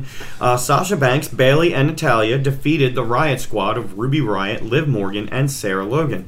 Uh, I love the Riot Squad. I really enjoy Ruby Wi- Riot. I think she's uh, one of the next champions, and this is a good match. Anybody? Enjoyable? I, Yeah. thought, I thought it was a fantastic match. No, you I- I didn't did- I even watch see it. I was no. really convinced there for a minute. They go, Well, "That's actually, just- if, if you again, if you've watched Raw the last two weeks, you did see it, so right. you can comment Yeah. on it. It's- it was it was good, but uh, I don't I don't see Ruby becoming champion if they're not gonna start to build her up more. They do. They will. I I, I think they give her a I'm, couple I'm shots. sure. I'm just tired of waiting for it. Cause Me too. yeah, I, I, say, I, But I, she's like, she's great. She's got a great character Mm-hmm. and, and personality and Great. the I'm a- in-ring I'm a- is- the So you think in-ring they is should break her away awesome. from the Riot Squad? squad? I didn't say that. I just Alright. said, like I just think No, they should I- have her. build her build her more. Yeah. You know, yeah, I think the group as a whole is fantastic. I love Sarah Logan. I love Liv Morgan. I think both of them are coming to their own, and the three of them together are one of the best cliques or groups that factions that I've seen in a long time in, in wrestling. So um, Yeah, They have the potential to be like the Shield. they do. Yeah, Right. yeah, definitely. And if they let them let them do some promos, let them run some hijinks in the back and all, I think it would be great and build their characters huge. So, Absolutely. but good match though. Yeah. Very good match. Um, then uh, the singles match for the NXT Women's Championship. Shayna Baszler uh, defeated Kyrie Sane, and Shayna Baszler won. And I see the the fingers going up, and uh, there's a real distinct possibility for the four horsewomen, uh, the actual four horsewomen, to come into WWE and do something. Because Shayna Baszler is Ronda Rousey's one of her friends. Yep. Okay. And then the other two are where? Uh, are, is it They're- one- they were in the NXT, crowd. They right? were in the crowd and they came out. and They actually interfered in the match. And Yeah. they, Oh, they- that's right. They helped. That's they right. helped to cost uh, Kyrie Sane or the the match. Yo, Yeah. Yeah. If we get the four horsemen, that'd be dope, Yeah, it was, man. uh, with Jessamine Duke and um, I forgot the forgetting Marina names. Maria something. Uh, she's married to Roderick Strong. Uh, Right. that's all I know. that'd be dope. So I do see that happening, and then that's more of that incorporation to UFC. So that's really good. That was a good match, actually. Yeah, the, the only thing right now with the whole four horsewomen of the MMA is the three of them in NXT are heels, and Ronda, of course, is a face. So it's Right. going to be interesting to see what they do with that. might help her with a heel turn that Yeah. she desperately needs. Damn right. Yep. Well, Um, I mean, not- not now. So Not need it right now. but it will. It's it's inevitable. It will be necessary. Yeah. Here's the match of the night. This match should have been the main event. It wasn't. By far, Um, 28 By far. minutes and 40 seconds. That's incredible. But I, I was hooked the whole time. Becky Lynch defeating Charlotte Flair in a last woman standing match for the WWE SmackDown Women's Championship. What a what a great match. This was the best match of the whole night. Even though there's no real down, I can't It say might- there was a it- down moment. it it's uh, it's one of the best ones of the year. Amen. It was uh, great. It, it Yeah. definitely is match of the year quality and all. I mean, there were kendo sticks, there were chairs, there were tables, there were announced table bumps. I Mm-hmm. mean, it was everything was involved. like, Just what you would hope for any last person standing match. And Yeah, go back and watch this one, Big Ugly. All right, I'll have to check this. You out. need Yeah. to. And One of them get buried in pieces of table. Yeah. Yeah, Charlotte did, and then she hawked her way out. She of it sure did. and all, and and I think she had one knee down, but who's counting? You know, you, you know, apparently. Controversial But yeah, good good match, start to finish. and very well worked out by uh, whoever was booking this, you know, the agent for this match. And these two just did a fantastic job. Uh, I there was I'm usually for last person standing matches. It's hard w- to get the momentum and then have a ten count. Get the momentum and have a ten count. Um, who was it that NXT did it? It was uh, um, Tommaso Ciampa and Johnny Johnny Gargano. Gargano. Thank you. Yeah. That wasn't bad. That should have been the end of their feud. Um, probably wouldn't be. It's probably not. Um, but moving on. There is an NXT event, by the way, War Games coming up in December, I think it is. So keep out for that. So War Games means no top on the cage, but Meh. maybe, maybe not. Who knows? We'll see. Um, Hopefully. I mean, But- they did make the cage taller than the original. They did. So they could still put up. they could. I just feel like they, they limited. Because when Eric Young was in the. He was. Yeah. I feel, I feel like he could have done some cool things with a roof. Yeah. But Absolutely. maybe that's why they took it off. They didn't Maybe. wanna- a little bit too risky. Maybe why? Um, But uh, we all agree here. Great match. Big Ugly, go back and watch it. Seriously, Can, this. can I just you, you were, we, when we let in for the whole evolution talk here, you, you know, we talked about how like there was no kind of build for this pay per view, Right. Know, outside of it being the first female pay per view, you Sure. know. Uh, which Becky Lynch should have sing- been a bigger deal right than they made should it. have been. Becky Lynch single handedly promoted this entire event basically herself with her leading her feud into Charlotte Flair. Yeah. That was the only reason you probably even heard anything about Evolution coming up was because of everything that Becky Lynch has been doing. Or, That is so true. Or and I, I hear her on social media. I don't, I, again, don't know anything about it, Yeah, but yeah. I've heard, you know, all that stuff. I mean, it's just been phenomenal. And without Becky Lynch, I don't think anybody even cares about Evolution, unfortunately. So, Yeah, and she is. Everything she's doing is the main reason to watch a lot of this product right now. Love everything she's doing, and she's a heel, but she's so over It's with everybody. it's stone cold in modern day. She's an anti-hero for the Yep. women. Yep. Damn right, and she's so so freaking good. Um, and that might as well just throw that out there. It's supposed to be Becky Lynch. It's supposed to be all the champions versus all the champions when the one night a year when uh, Raw and SmackDown face each other. So Becky Lynch versus Ronda Rousey, and all of us agree that should be the main event of the pay per view. It should be. It probably What, won't Survivor be. Series? Yes. So it would be uh, all right. let's- So let's compare that to what would what's probably gonna be the main event would be the men. That would be what Brock Lesnar versus uh, AJ Styles, AJ, which we saw Right. last year. Did that last year. So Yeah, I mean, yeah, yeah. That match. There's I don't see any I reason mean, it's why. it, the two biggest commodities in WWE right now: Becky Lynch and Ronda Rousey. Yep. Why it's yeah, there's there's It should be definitely the way main. more hype behind those two than Yeah, I hope they get behind this. They Because only got they're- six more days from now, so they're Right. actually they've got more hype uh, than Brock and AJ Yeah. had last year when they ran it. So yeah, But you don't have Brock Lesnar at a show and not make him the main event. Like I, I don't. I mean, has WWE even done that so far? I mean, not yes, Cr- recently, Crown Jewel. Yeah. they, they weren't the main event. The, the old timers. He was in the middle. They were the main event. So but no, most what? shows, Were yeah, they? it's him to me. Yeah. yeah, So uh, I well, mean, I, th- I think I fell asleep a couple points during that show. I'm not. I don't doubt it. I mean, don't. I, Evolution was so much better. I should have just I'm- watched that again. I'm advocating for the two women for main event, but I think they're going to put. Um, Right, because Brock and AJ. Yeah, because you got the championships, which are Honestly- the most important title. You know, title. Honestly, I'd love to see a Survivor Series match be the main event, five on five elimination. uh, how about the return of the tag team Survivor Series? Dude, match? we might as well. Uh, we we have not finished Evolution. Sorry, yeah. But yeah, That is one of my and we're gonna get. I'm so happy about that. Ten on ten. I want the Killer Bees and the British Bulldogs and the Conquistadors. We could have Conquistadors. Kurt Angle brought that gimmick back. Right, Heart Foundation. Oh, sorry, Damn it. Never mind. Jim the Anvil Neidhart. Did we talk about that last time? we I think? did talk about that. Yeah, that happened shortly before uh, last podcast, so that sucks too. But um, to finish off Evolution, Ronda Rousey in the main event with Raw Women's Championship defeated Nikki Bella with Brie Bella in her corner. Um, yeah, Question. yeah. How do you keep Ronda Rousey I thought from you were going to becoming? ask why. No, no. Why? What? Why? Just like how, do, CM how Punk's do you notes. keep Ronda Rousey from becoming stale like Brock Lesnar? What's the what's the formula here? Because already I'm getting a little Uh, I think Corey mentioned it earlier when we were talking about you know like with Riot Squad and all that kind of Yeah. thing, you know, like turning your heel. Oh yeah, Yeah. She hits she hits a good heel turn. yeah. You know, so I, I think you could, e, especially if down the road, and this is all hypothetical, if you put Ronda against Charlotte at WrestleMania, Charlotte Flair more than likely will kind of be your face. I mean, she'll probably be the heel going into Mm-hmm. it, but I could easily see Ronda somehow flipping the script, becoming heel, because Charlotte can easily be a face whenever she needs to be too. So Yeah. I, th- I think you have that possibility. And Rhonda, Rhonda's doing okay. She's getting some good help with mic work. Um, she's getting better on the mic. She's getting some good stuff. Good people writing her stuff. Um, so She's not smiling as much. Isn't it? not as much. Like when she comes out, maybe She's still- the yeah. first that first big glimpse, but then she turns it into business quick. Um, that match was, eh. Brie Bella carried that match, and she wasn't even in it. I was about to say the same thing. um, and uh, yeah, she did. I mean, I think they need each other. Nikki can't carry what she used to do before. She did decent at the end of her run with the Divas title, which was fine. But um, Yeah, but that was just the Divas title. That wasn't that wasn't a women's Yeah, championship. I agree.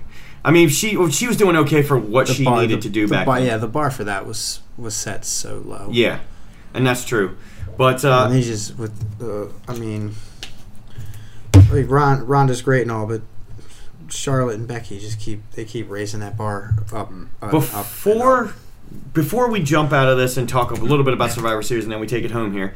Um, and we have one more, by the way, one more referee interview after this. So don't go anywhere. When we stop our talking, we got one more referee interview. But um, so so far, when Ronda Rousey has put on that armbar, it has been an immediate tap from every single person. There's been no selling. Um, is does this continue, or does somebody actually sort of fight off or fight back out of this armbar, or is this the end all be all? Because we say protect finishers. Right now, this one's protected because as soon as she puts the armbar on, it's an immediate tap by anybody who it is. I think at some point you're going to have to have that happen Okay. in order to keep Ronda relevant, you know, and, Okay. and keep her fresh. That might be with the heel turn. You never right. know. You know, who that is, I, I don't know. I mean, I guess Nia would be the one to, to maybe be able to do that, but Mm-hmm. otherwise, I don't know who's out there. You know, Naya, Charlotte, Sasha, not Sasha, uh, Becky, maybe. What do you think, Corey? The instant finisher. Yeah, I mean it's it's I, like I love that they're they want it, they want the the move to look strong, and they're they're really pushing her. Uh, it just it feels like it's a bit too quick. Like you don't really have time to react to the to the fact that she's she's actually got it on. Yeah, and you know the the bell's already ringing. yeah. Uh, but yeah, I guess at some point they'll they'll have to start to at least draw out the the uh, sus- Just spot a little bit. yeah go you- go, you- uh, go '80s uh, old school finish, or, you know, where you Get turn the to the anticipation. crowd, you know, and Yeah. just hold the arm and get get the crowd reaction, you know. maybe not that No, oh, far, come but- on. What, what was your question? I'm sorry. So we're talking about the finisher. Uh, see, big I'm sorry. I Ugly's- got distracted. I was texting, big ugly's doing texting and his thing. podcasting. I'm sorry. I understand. So uh, Ronda Rousey's finisher, the armbar. Yeah. Every time she puts it on, it's an instantaneous tap.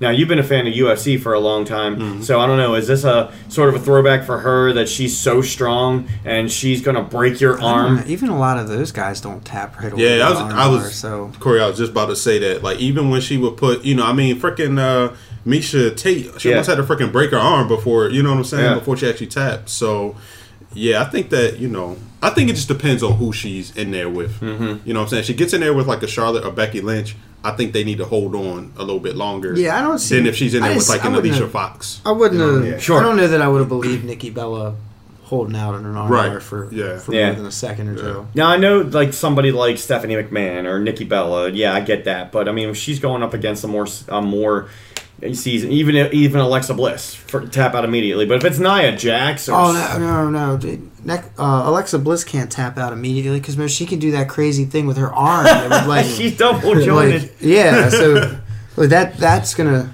that's got to be its own thing. I- okay. That's got to be a special event for that. I mean, I guess we'll that's find that's out. gonna look nasty. I guess we'll find out here shortly. You know, if if if with uh, Ronda and Becky, you know, if Yeah. Ronda gets Becky in it. oh, see what's it what like happens six when- days? Yeah. Six This days is from next now. Sunday. So, it Survivor is, so it is Series. this Sunday. Yep. this upcoming Sunday Oh, from whenever goodness. you're watching. Um, we're gonna take it home in just a minute. We're, well, we're gonna take it to the next referee interview. But uh, I wanted to throw. out We've been talking about Survivor Series a little Overall, bit. would you say Evolution was a success? I think it was for what it was. Yeah, there weren't a lot of people there. Yeah, the build wasn't great. But uh, would you say there's not a lot of people there? But considering this was the first ever all women's, and it um it outdid uh, Crown Jewel am pretty I much, correct? yeah. I mean, I I feel like that's pretty good. And It, the it did like network-wise, NXT too. numbers essentially. yes. Well, and and speaking of that, so I, I think it was a s- a, huge success. I think, I mean, the card was fantastic. The production was, I thought, amazing because it had an NXT feel to it. It did. It felt like a takeover event as opposed to a WWE, you know, main roster event. And I think they actually had the NXT people running it because all the main event, the Raw and SmackDown people, were overseas for the uh, the European tour or Yeah. whatever. So. Whatever happened, however it worked, it worked out great. I thought. 'cause- Yeah, let's let's do that again real soon, uh, but with more more promotion. Yeah. Yeah. It was good. I, I don't, enjoyed and it. I don't, I don't think we should have to wait a full year to No. get another one. I, I No, we could. do- They could do a couple a year of They could all just- women. Yeah, sure. Dude, they got their own network. It's not like they're paying for pay per view time anymore. And they cancel all their shows after one season, so they need some. They need something. Let's see the quick um, preview for Survivor Series, the which we good will talk about next time on the podcast. Uh, Buddy Murphy defending the cruiserweight championship against Mustafa Ali. That's still a thing. It still is. So that'll be on whatever pre-show they have. Uh, they'll have Team Raw versus Team SmackDown, um, and in the tag team ten on ten. I can't wait for that. Um, so amazing. that's really good. So Team Raw has not been determined yet, but Team SmackDown has the Usos and the New Day on it so far, which they actually had a one-on-one match against each other to determine who was going to be the captain. And the Usos won, and they picked the New Day to be right on the team. So I, anything with the Usos and the New Day, I'm down with that. Since day one. I think New Day ends Ish. next year. I think New Day is going to end next year. Really? Yeah. Okay. We'll have to get into more of Yeah, that. we'll talk Let's about hope. that. Yeah. That's a, that's a prediction. Maybe maybe not a spoiler. You never know. Uh, so um, we also have the uh, traditional five one five um, Survivor Series elimination match. We have Team Raw, which is not uh, determined yet. This is the women. Uh, apparently, they're going to be managed by Alexa Bliss, who's not who's not competing against Team SmackDown, which is so far Carmella, Naomi, Sonya Deville, Asuka, and whomever else they choose. Yeah, So- because Charlotte Flair is uh, MIA and Right. declined everything. Exactly, which is very strange. Um, so they have a 5-1-5 men's match. Uh, so they have Team Raw, Dolph Ziggler, Drew McIntyre, Braun Strowman, and whoever. Uh, Baron Corbin is apparently their manager, which is interesting. I, Well, I he's really the show manager. he's the some- uh, somehow, so, what is it right? uh, the the acting, um, Acting acting general, general manager. Constable, right? The constable he still is, yeah. Against Team SmackDown, which is now The Miz, Daniel Bryan, which is kind of an interesting dynamic that they're on the same team. That should be fun. And co-captains. They're co-captains, right? Uh, Shane McMahon, who is the uh, best in the world right now. Rey Mysterio and Samoa Joe. I actually kind of like that team. I'm all right with that team. And um, then we have all of our champion versus I'd champion be, stuff. Go I'd ahead. be, I'd be better with that team if uh, I wasn't still salty about about the crown jewel and the best in the world. Never happened. Never happened. You know what? I'm on board with that. It never happened, so let's go. Let's, Let's just ro- forget roll right about into it. Survivor Series. That's like right. It, like it never happened. Never happened. Uh, so when we talked about this couple, Brock Lesnar, uh, champion versus champion against AJ Styles. Also, this is uh, the sleeper matchup, which will probably lead off the show and might be the best on the card. Seth Rollins, Intercontinental Champion versus Shinsuke Nakamura, United States Champion. I'm glad Shinsuke has a featured that should match. be fun. Yeah. Actually, uh, yeah, see you wouldn't how- think they'd put Rollins on the pre-show, so Shinsuke should actually make it into the main Uh, That's show. true. Um, Rollins is one of their top guys, so they should do that. And of course, which is number one on the list right now, which hopefully it's the main event: Ronda Rousey versus Becky Lynch, champion versus champion. And that's what they have right now. I think that's plenty for a four-hour show. And uh, yeah, but is four hours enough time for Survivor Series? Because I mean, they- they're banking the big ones out to like six hours now. it's too long. Well, WrestleMania taught us that lesson, which was really, really long. That was. A I know long day at the we, Mansion. I know we all learned it, but the E. WWE. I feel. I feel like I'm still watching WrestleMania. Oh man. Well, hey, uh, it's been great talking with you guys here. Uh, referee Corey Berger, one-time referee. Thank you for joining us once again here at the mansion. We appreciate you. Uh, Anytime. yeah, man, come on over. You, it's not like you live far. Right, o- right around the street from the mansion, and, and probably in the back lot of the mansion. You know, because that's where uh, everything is. And uh, CM Funk, thanks for coming back, man. hashtag no hashtag. Yeah, no problem. Thank you guys Where- for always having me. Right, where can we find you? Um, absolutely nowhere right now. so um, I'm thinking about putting a billboard up on uh, 95. So might be able to hit. me up Everybody's there. gonna look at it and wonder what it is, and it's Yeah. gonna be the most popular bo- billboard ever. That's right. Like my billboard. There. I don't know how we can gauge that, you know, driving by, I guess. Uh, but uh, Shoot your gun. Yeah. Big Ugly f- number 57's in the bag. Almost. because we have one more interview. Yes, so stick around. Yeah, stick around after this. We just close it out with the interview. Yeah, we're gonna close it out with an interview. We're gonna sign off like we always do, but uh, we're gonna give an interview, and this is uh, somebody else you know, Corey. So he is a Hall of Famer. He was been in the business for 14 years now. Uh, five foot one of intensity. Uh, this guy is just all around a great guy and a, just one of the best referees ever. I can't keep putting him over enough. Zach Carlucci. Um, so you know Zach, he's great backstage. You know he'll help you out with anything. He actually helped me when I was very green in the business. You know, just a real nice guy, but one of the best referees. If you want to see Zach Carlucci referee something, look it up on YouTube. You have YouTube, I'm, I'm not familiar with with, with the YouTube. CM Punk, Yeah, no. but it's there. You know YouTube it, Uh, but you uh, know what? I'll pull it up on my phone and stream it to the TV for Oh, you. All right. Okay.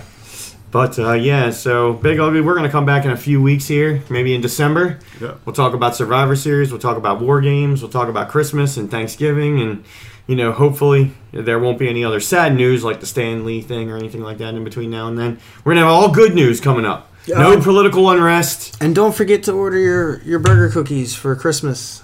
Please do. And check it out. B don't- E R G E R. Almost almost made it through the whole the whole show without mentioning it. I did it earlier, but I mean, we, we, didn't, we hadn't talked about it yet. Go ahead. CM I Punk. was just saying, uh, for for those uh, you know participating in the Thanksgiving holiday, please enjoy your gobbledygooker. Make sure he's well, God! well done. The gobbledygooker. We need a There's- big there's ass that. egg from Survivor Series '91 when Gene, Gene Okerlund danced around with that thing. Loved it. The gobble. You ever see that? The gobbledygooker. No. You gotta do that.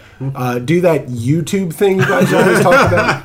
It's, it's on there. It was. Th- th- this was the biggest built-up storyline for three months in the WWE back in 1991. They had this egg that they brought out on WWE television once a week because they only had one hour at that point in time, and they kept and it had all these question marks and it said at Survivor Series this egg is scheduled to hatch. And then nobody knew it was an egg. They were saying everything could be an egg. It could be a supermodel. It could be a million dollars. Nobody knew. But then Mean Gene Okerlund did an interview with the egg, and basically as it was cracking, and this guy in a freaking turkey suit came out, skinny ass legs, big ass feet, and had his head on him. And it was a turkey. It was a colorful turkey. And Mean Gene Okerlund, some said, "He's you're not the gobbledygooker, are you? Like what the how the hell does he know the gobbledygooker?" and then they danced. They- right. for they like turned on five music. minutes. It was Yeah. weird. And they did like the uh the hoedown, you know, they, they danced around arm in arm. da-na-na-na-na-na-na. Yeah, good shit. Biggest storyline ever in WWE. Anyway, stick around for this interview. Thank you for all of the referees that have put on the shirt and, like I said, the uh, the baby blue thing with the bow tie and whatever you did. Um, thank you for everything that you do. It's an unsung position, but we're supposed to stay out of the way. Uh, but you know, referees make uh, one part of a really good match. Like Corey said earlier, you just don't know how much it means to a professional wrestling Oh, match man. until you get in there and do it. A good ref can make a match, and a bad ref can break a match. so- Amen. So thank you to all the referees out there. Thank you to listening to this, and we'll be back in a few weeks. But listen to Zach Carlucci. Stick around, Yeah, he knows his stuff. please do. But uh, for now, three, two, one, Deuces. and that means Oh, listen to Zach- deuces. Oh. Right. Welcome back to the Dirty Ugly Wrestling Podcast. My name is Dirty Mike, and Big Ugly has been very gracious to give me the opportunity to interview yet another referee. But this guy, this is the main event. This guy is the one when I went to Pennsylvania and I was greener than Goosh, you know what I'm talking about. And uh, he took me to the side and he said, Hey, Th- this is uh, this is how you roll and he was very nice very gracious so behind the scenes he's fantastic but in the ring he is one of the best most intense and also just one of the all-around best referees that I've ever seen in this business of all time he is a hall of famer ladies and gentlemen he is the legend himself Zach Carlucci everybody give it up for him that's right Zach I Carlucci appreciate that. Thank you. how was that did I put you over okay Wow, um, I wish you could see me because I'm blushing if that's possible, but I, I really appreciate that introduction. So yeah, you you to be blushing would be interesting. That would be an interesting color dynamic with you. exactly. and uh, we won't get into that. You know, that's locker room talk. But uh, yeah, it is dirty and ugly, but neither one of us are anything like that. So, uh, you know, Zach, thank you so much for taking time out of your busy schedule to, uh, no problem. yes, sir, talk to the Dirty Ugly Wrestling podcast and with me, Dirty Mike or Mikey D or whatever you want to call me. Um, so. Let, let's just throw this out there. We've been talking on this entire podcast about refereeing. We've talked to a couple of different referees. We had a referee live in person uh, in the studio. So tell me, when I say the word referee to you, what does that mean to you?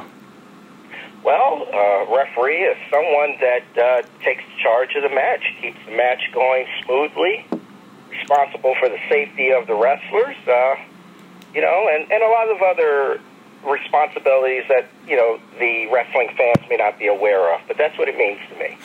Okay, and uh, I can certainly tell that when you get in the ring, now, if you don't mind, you know, the people that know you, that's fantastic. If they don't know you, they're going to know you after this podcast. But tell me how tall you are in feet and inches. I am five feet one inch tall. Five feet one inch tall. Now, traditionally, as a referee in the professional wrestling business, it's not tradition, I guess. It's not usual. It's not unusual. So I was going to do the Carlton right there. Um, oh, this is going to be fun. Um, traditionally, the referee is not shorter than the competitors. Am I right about that? Traditionally, the referees, yeah, you're correct. They have not been shorter than the competitors. But y- you, as a promoter, you want the referee to be shorter than the competitors. You don't want a referee that's, you know, who has, you know, guns bigger than your, your biggest wrestler on your card True. not going to look right.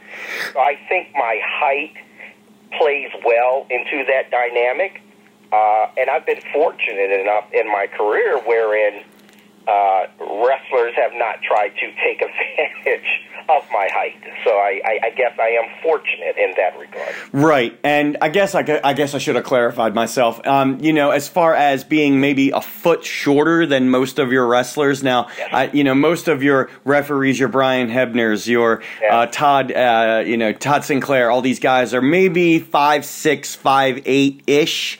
Yes. Um, so it, it it gives you a, a little bit of a, a dynamic to stand out. Now, referees are not necessarily supposed to stand out, they're supposed to blend into the background. So, I guess in that aspect, the shorter the better. But as far as being an authority figure in the ring, how do you make that five foot one inch work for you?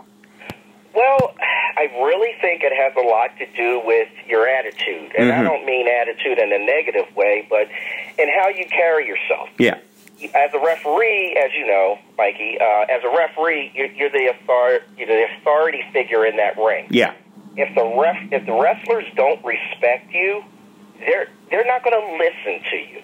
So you have to establish up front. Listen, yes, you are the wrestlers. You put your bodies on the line. I I, I admire that. I respect that.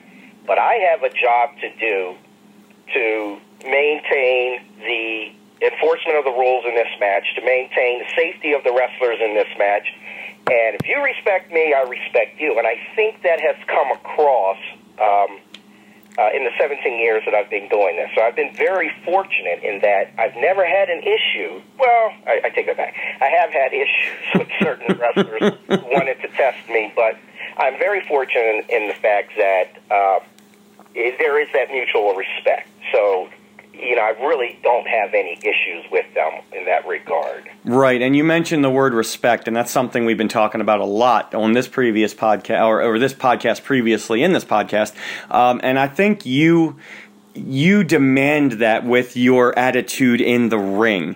Um, you know, when you come in the ring, you're you, you know you can laugh and joke around with the ring announcer like me, but when it comes time to uh, when those wrestlers enter the ring, whether it be two one on one, two on two, you know, a six way tornado, whatever, you know, you're you're you're all about business. I mean, Yeah. your hands are in front of you, clasped, and you are uh, looking at the action, looking at the competitors, ready to go. You're keeping them away from each other before the bell. You're getting them off each other after the bell, and while the match is going, uh, you know, as far as your attention to detail, you you you are loud enough to where you're exu- uh, uh, you know, enforcing the rules, I should say, but you're not overshadowing the story. That's something that I always found very good about what you do. Plus, you're very, you- very much on your you're on your feet when you need to be, on your knees when you need to be, and you know you're in there. You're you're enforcing that, and I love that. You are intense, but not too intense. Well, I I appreciate you saying that, and excuse me, I owe a lot of that to to my trainers. Uh, uh, I was trained at uh, Backbreakers uh, Training School uh, when they were located up near uh, Mechanicsburg. So I was trained by Johnny Glitter. I was trained by Wolfman, um, and, and they they taught me a lot uh, about how to carry yourself as a referee in this business, and and I also have to give credit to the fact that I, I consider myself a student of the game. I do watch tape. I do watch, well, video. I guess I'm dating myself here. I do watch video of matches of other referees, how they handle themselves. And, and, and I've been a wrestling fan since I was a kid. So Beautiful. always watch the referees. And, you know, I grew up watching some of the greatest referees in the world. And, and I like to think that some of what I have, uh, have observed over the decades pours into my work into the ring. That's great. Taking bits and pieces of uh, other people's work, and I think you know a lot of professional wrestlers do that too. Take little bits and pieces and make it your own. Um, I think you have a style that is recognizable. I think you have a respect that is undeniable, and it's just fantastic. And I'm glad to see- hear you say that you're a wrestling fan because I mean, for for the most part, to be in this business, especially on the the independent level or any level, you got to be a fan. I mean, you got to like what you're doing. You got to love it, and I, you can tell that you love every second of it. Oh, I do. And, you know, I have to tell you something really quick. Yeah. Before I started training as a referee, you know, I was a, a wrestling fan, always had been. And my wife said to me, I, she said, I hope when you become a referee, you don't, you don't stop, you don't start disliking wrestling. Mm-hmm. And I'm happy to say that when I watch wrestling, even to this day, I don't watch it as a professional wrestling referee. I am able to separate my two personalities. I watch wrestling as a fan. I enjoy it as a fan. When I criticize it, I criticize it as a fan, not as a worker. So I'm still able to enjoy the products that I watch, and I'm I'm, I'm glad that I'm able to do that. That's great because that happens a lot of the times when you're doing something on a professional level or whatever the case may be. Sometimes you lose the joy in the actual in the actual art of it.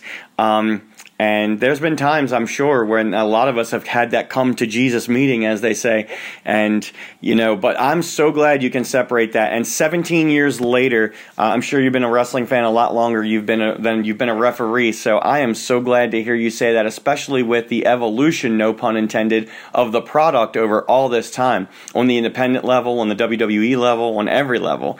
So that is great, uh, Zach. Let me. Uh, I took a note here. I want to circle back to something. Sure. Um, you said something about uh, the other wrestlers. You know, most of them. You know, sometimes they get a little testy on you, but uh, most of the time you're able to assert yourself and assert your presence in the ring. What happens when other referees get in your face? And uh, I want to mention Mr. Sean Rollins from SWO because he's a referee as well. Um, he's kind of on the uh, heel side. You don't really see referees that are heels or faces, and you know, they're pretty much impartial. But Right. this one kind of turned into more of a, a dramatic story than it, it could have. So, Yeah. uh, so why don't you uh, talk about that and then what led you to actually becoming a wrestler once again and uh, competing in a large tag team match with you on one side and him on the other? Talk about that experience. Well, it, I, I think it goes back to what we were talking about earlier, and that's respect. Mm-hmm. Um, and and Sean Rollins, you know, as a referee in the Susquehanna Wrestling Organization, i- in my opinion, did not. Uh, I don't think he respected his position. I don't think he appreciated his position as a referee, and he, he certainly did not carry himself as someone who was impartial and as someone who respected the business. Right. Not to mention the fact that uh, oftentimes he would, uh, you know, disrespect me. And you know, I'm old school. I was trained old school, um, and m- it was drilled to me early in training: respect, respect, respect. And here you have this young guy coming along. You know, he thinks he knows everything, um, and he's, you know, for lack of a better phrase, he's just being disrespectful. Yeah. So you try to talk to him as a gentleman, uh, aside, you know, privately. Look, you know, i- i- this is how you're acting. You really shouldn't be acting this way. You're a referee. You need to carry yourself. You're being biased out there. You, you can't do that. Um, and you know, words were exchanged. Uh, and you know, I, I I must admit, a lot of this is my fault because um, you know, for your your fans of, of your podcast who are not aware, I, I am part Sicilian. Mm-hmm. And I am ashamed to say that sometimes it's, it's difficult to keep that the anger side of me in check. And I, I admit I wasn't very professional in, in handling the situation, um, and I just took it upon myself on several occasions during uh, Mr. Rollins' matches Mm-hmm. to step in the ring and and show him physically how I felt about his handling of you know being a referee. And a lot of that time was the uh, the, the Zach Carlucci stunner. Yeah, I, I'm not proud of that. Okay, I'm not proud of it. It happened. I have to own it.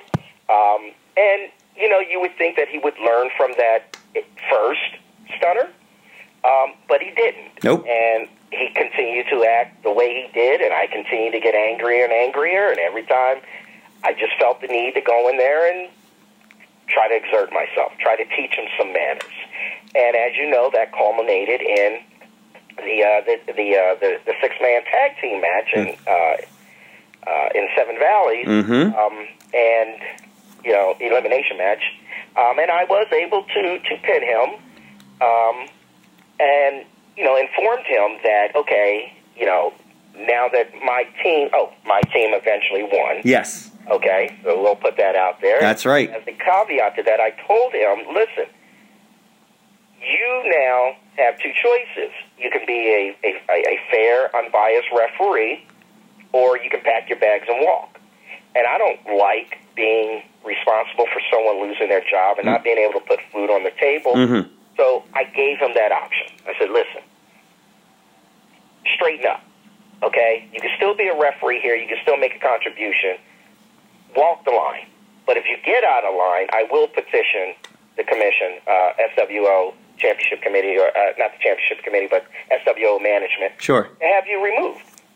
And that's how that happened. That's what happened there. And uh, I think you handled that as well as you could have, being pressed to your limits. And I will say that it's very interesting as a fan to see more than just the cookie cutter A to B kind of uh, transaction as far as wrestling goes. I mean, this is more of, uh, you know, referees getting involved. Now, I, I can attest to this several years ago. I, I, I got pushed too far and I went from ring announcer to referee to wrestler for one match, and I won, and I'm undefeated. I think I've said that before, probably putting myself over. I'm sorry, but I'm very proud of that. But the thing is, y- it's you know when you're refereeing, that's a very serious job, and that's you know you're in there se- you know several times a night, several different matches. So you know things are going to happen, tempers are going to flare, and once in a while, uh, it turns out that you have to assert yourself physically, and then you get involved in not only a story, a storyline, I guess I should say, but also an actual match, and even though it was something that's a side of the Sicilian side of you, it, some part of you had to enjoy that. Um, I, yeah, in, in full disclosure here, yeah, I, I, I did enjoy getting my hands on him. I, I won't deny that. But I'm perfectly aware of where I stand in the you know in the pecking order. I am a referee. I love being a referee. I do not want to be a wrestler. But I will tell you this: after having wrestled him, Mm-mm. I have a a, a new appreciation for what the wrestlers do. Oh yeah, I like to think I always had it, but to actually do it, you know, it's to be on the other side of the three count. It's it it was surreal, but I have a whole new appreciation for what wrestlers do now. That is great, and um, that'll just only assist you further in your refereeing down the road. Um, Seventeen years. You see yourself being done anytime soon? Um, honestly, no. Um, you know, I have a, you know, I have a, a, a, a self checklist that I go through every year, and you know, as long as the three criterias are met, you know, I'll continue to do what I'm doing. Um, you know, if I'm still getting bookings, if I'm still loving what I do, and if I'm still able to to perform at the level to which I am accustomed, then I will continue to referee. But uh, I have no no plans of, of retiring anytime soon at this point. That's good to hear. Uh, and speaking about that, that's referee Zach Carlucci, and you can find him under referee Zach Carlucci on Facebook. Where else can they find you, Zach? Well, I am uh, also on Twitter and uh, I am on Instagram as uh, referee Zach Carlucci, Z A C K C A R L U C C I. Mhm. So I'm uh, I'm out there.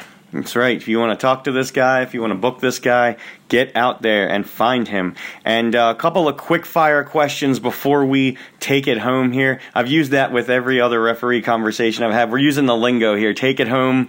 Uh, you know. Uh, yeah, So uh, okay, that's that's what we do behind the curtains here. Um, exactly. So you worked for SWO. You still do. Uh, Susquehanna Wrestling Organization in Pennsylvania. I think the WWWA uh, also in Pennsylvania. Who else have you worked for? Who else do you work for? Wow. Well, I, I currently work for uh, SWO, as you know, Susquehanna Wrestling Organization. Yep. Uh, I also currently work for Stellar Pro Wrestling, based out of Lancaster. Stellar. Um, I also work for Liberty All Star Wrestling, Mm-hmm. which is uh, based out of uh, like Delaware County area.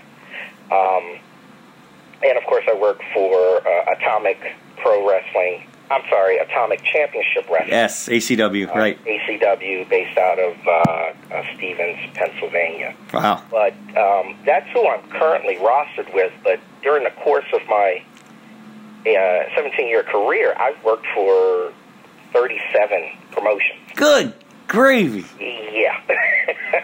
Ow. I thought I was good heading into the double digits when I say I've been a referee ring announcer for over 10, and uh, you got 30. Ah, wow, 37.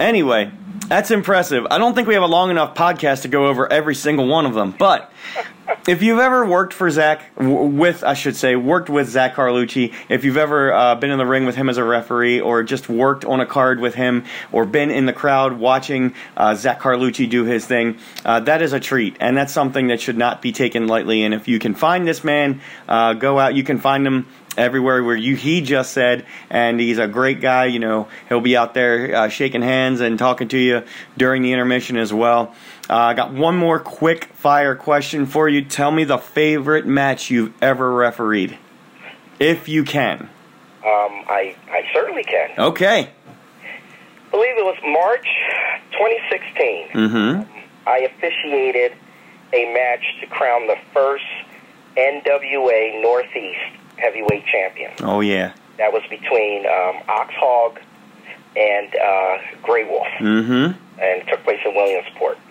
And that that was the highlight of my career because you know it's the NWA. right Come on, National Wrestling Alliance, and you know it was a promotion good enough for Ric Flair and Harley Race, and it was good enough for me. um, so that was my that was the highlight of my career. That was my favorite match. Wow. And that's probably one of thousands of matches that you've refereed. And I know that uh, for a while there, and you still might do this, you, you had a book and you carry it with you in your gear bag and you put down uh, the matches that you referee and uh, possibly some other notes for yourself. And that's like, like your own personal diary. So I look forward to when and if you do retire, you publishing that and putting that out there for the hashtag Zebra Nation, as it's called by referee Bruce Delaney, and and uh, you know I, I look forward to. I would like uh, to get in that line and wait for you to sign a copy of it, and then get a selfie with you. That's going to be worth a lot of money. Well, I, you know, you never say never in this business, right? I mean, I have no intentions of writing a book, but never say never. Oh man! Well, Zach Carlucci, Hall of Famer, by the way, uh, in- not only in one organization, but I'm sure in several more, and I'm sure you will be uh, even more down the road. I thank you so much for joining us on the Dirty Ugly Wrestling podcast. Uh, do you have any final words for our listeners as they go off into the world of refereeing?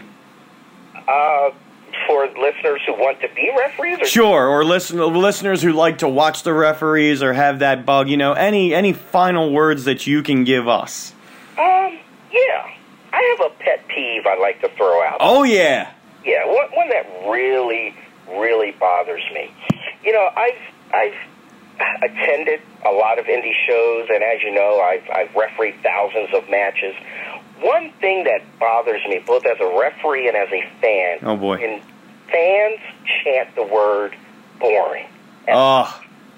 that really bothers me because they have the people who do this by the way have no idea the amount of pain or the what these wrestlers put themselves through to entertain them and for them to chant boring boring just because they're not doing a thousand high spots off the top rope really bothers me and, and it's been a pet peeve and i think it always will be and it's disrespectful just wanted to throw that out there You know that that is a beautiful way to you know, and we get into it uh, on this podcast. We do get deep into those kind of issues, and uh, the Dirty Ugly Wrestling podcast listeners will agree with you, and I'm sure uh, the Big Ugly and myself definitely, and Jam and Jason and CM Funk, the king of non-social media, everybody who's been on this podcast, I'm saying at least 99% of them are going to agree with you. Yeah. and uh, the the one percent that that's the one percent who may do that chant and then or follow along with that chant and they don't know what they're doing. So you know what? They paid their money or they got their comp ticket. They can do or say whatever they want, but Yeah, that's true. you know, the only thing, if you know, if it's great because the workers and the referees in there, if they hear that chant, they can be like, well, you know what? We're just going to throw on a rest hold. We're going to wait for him to shut up.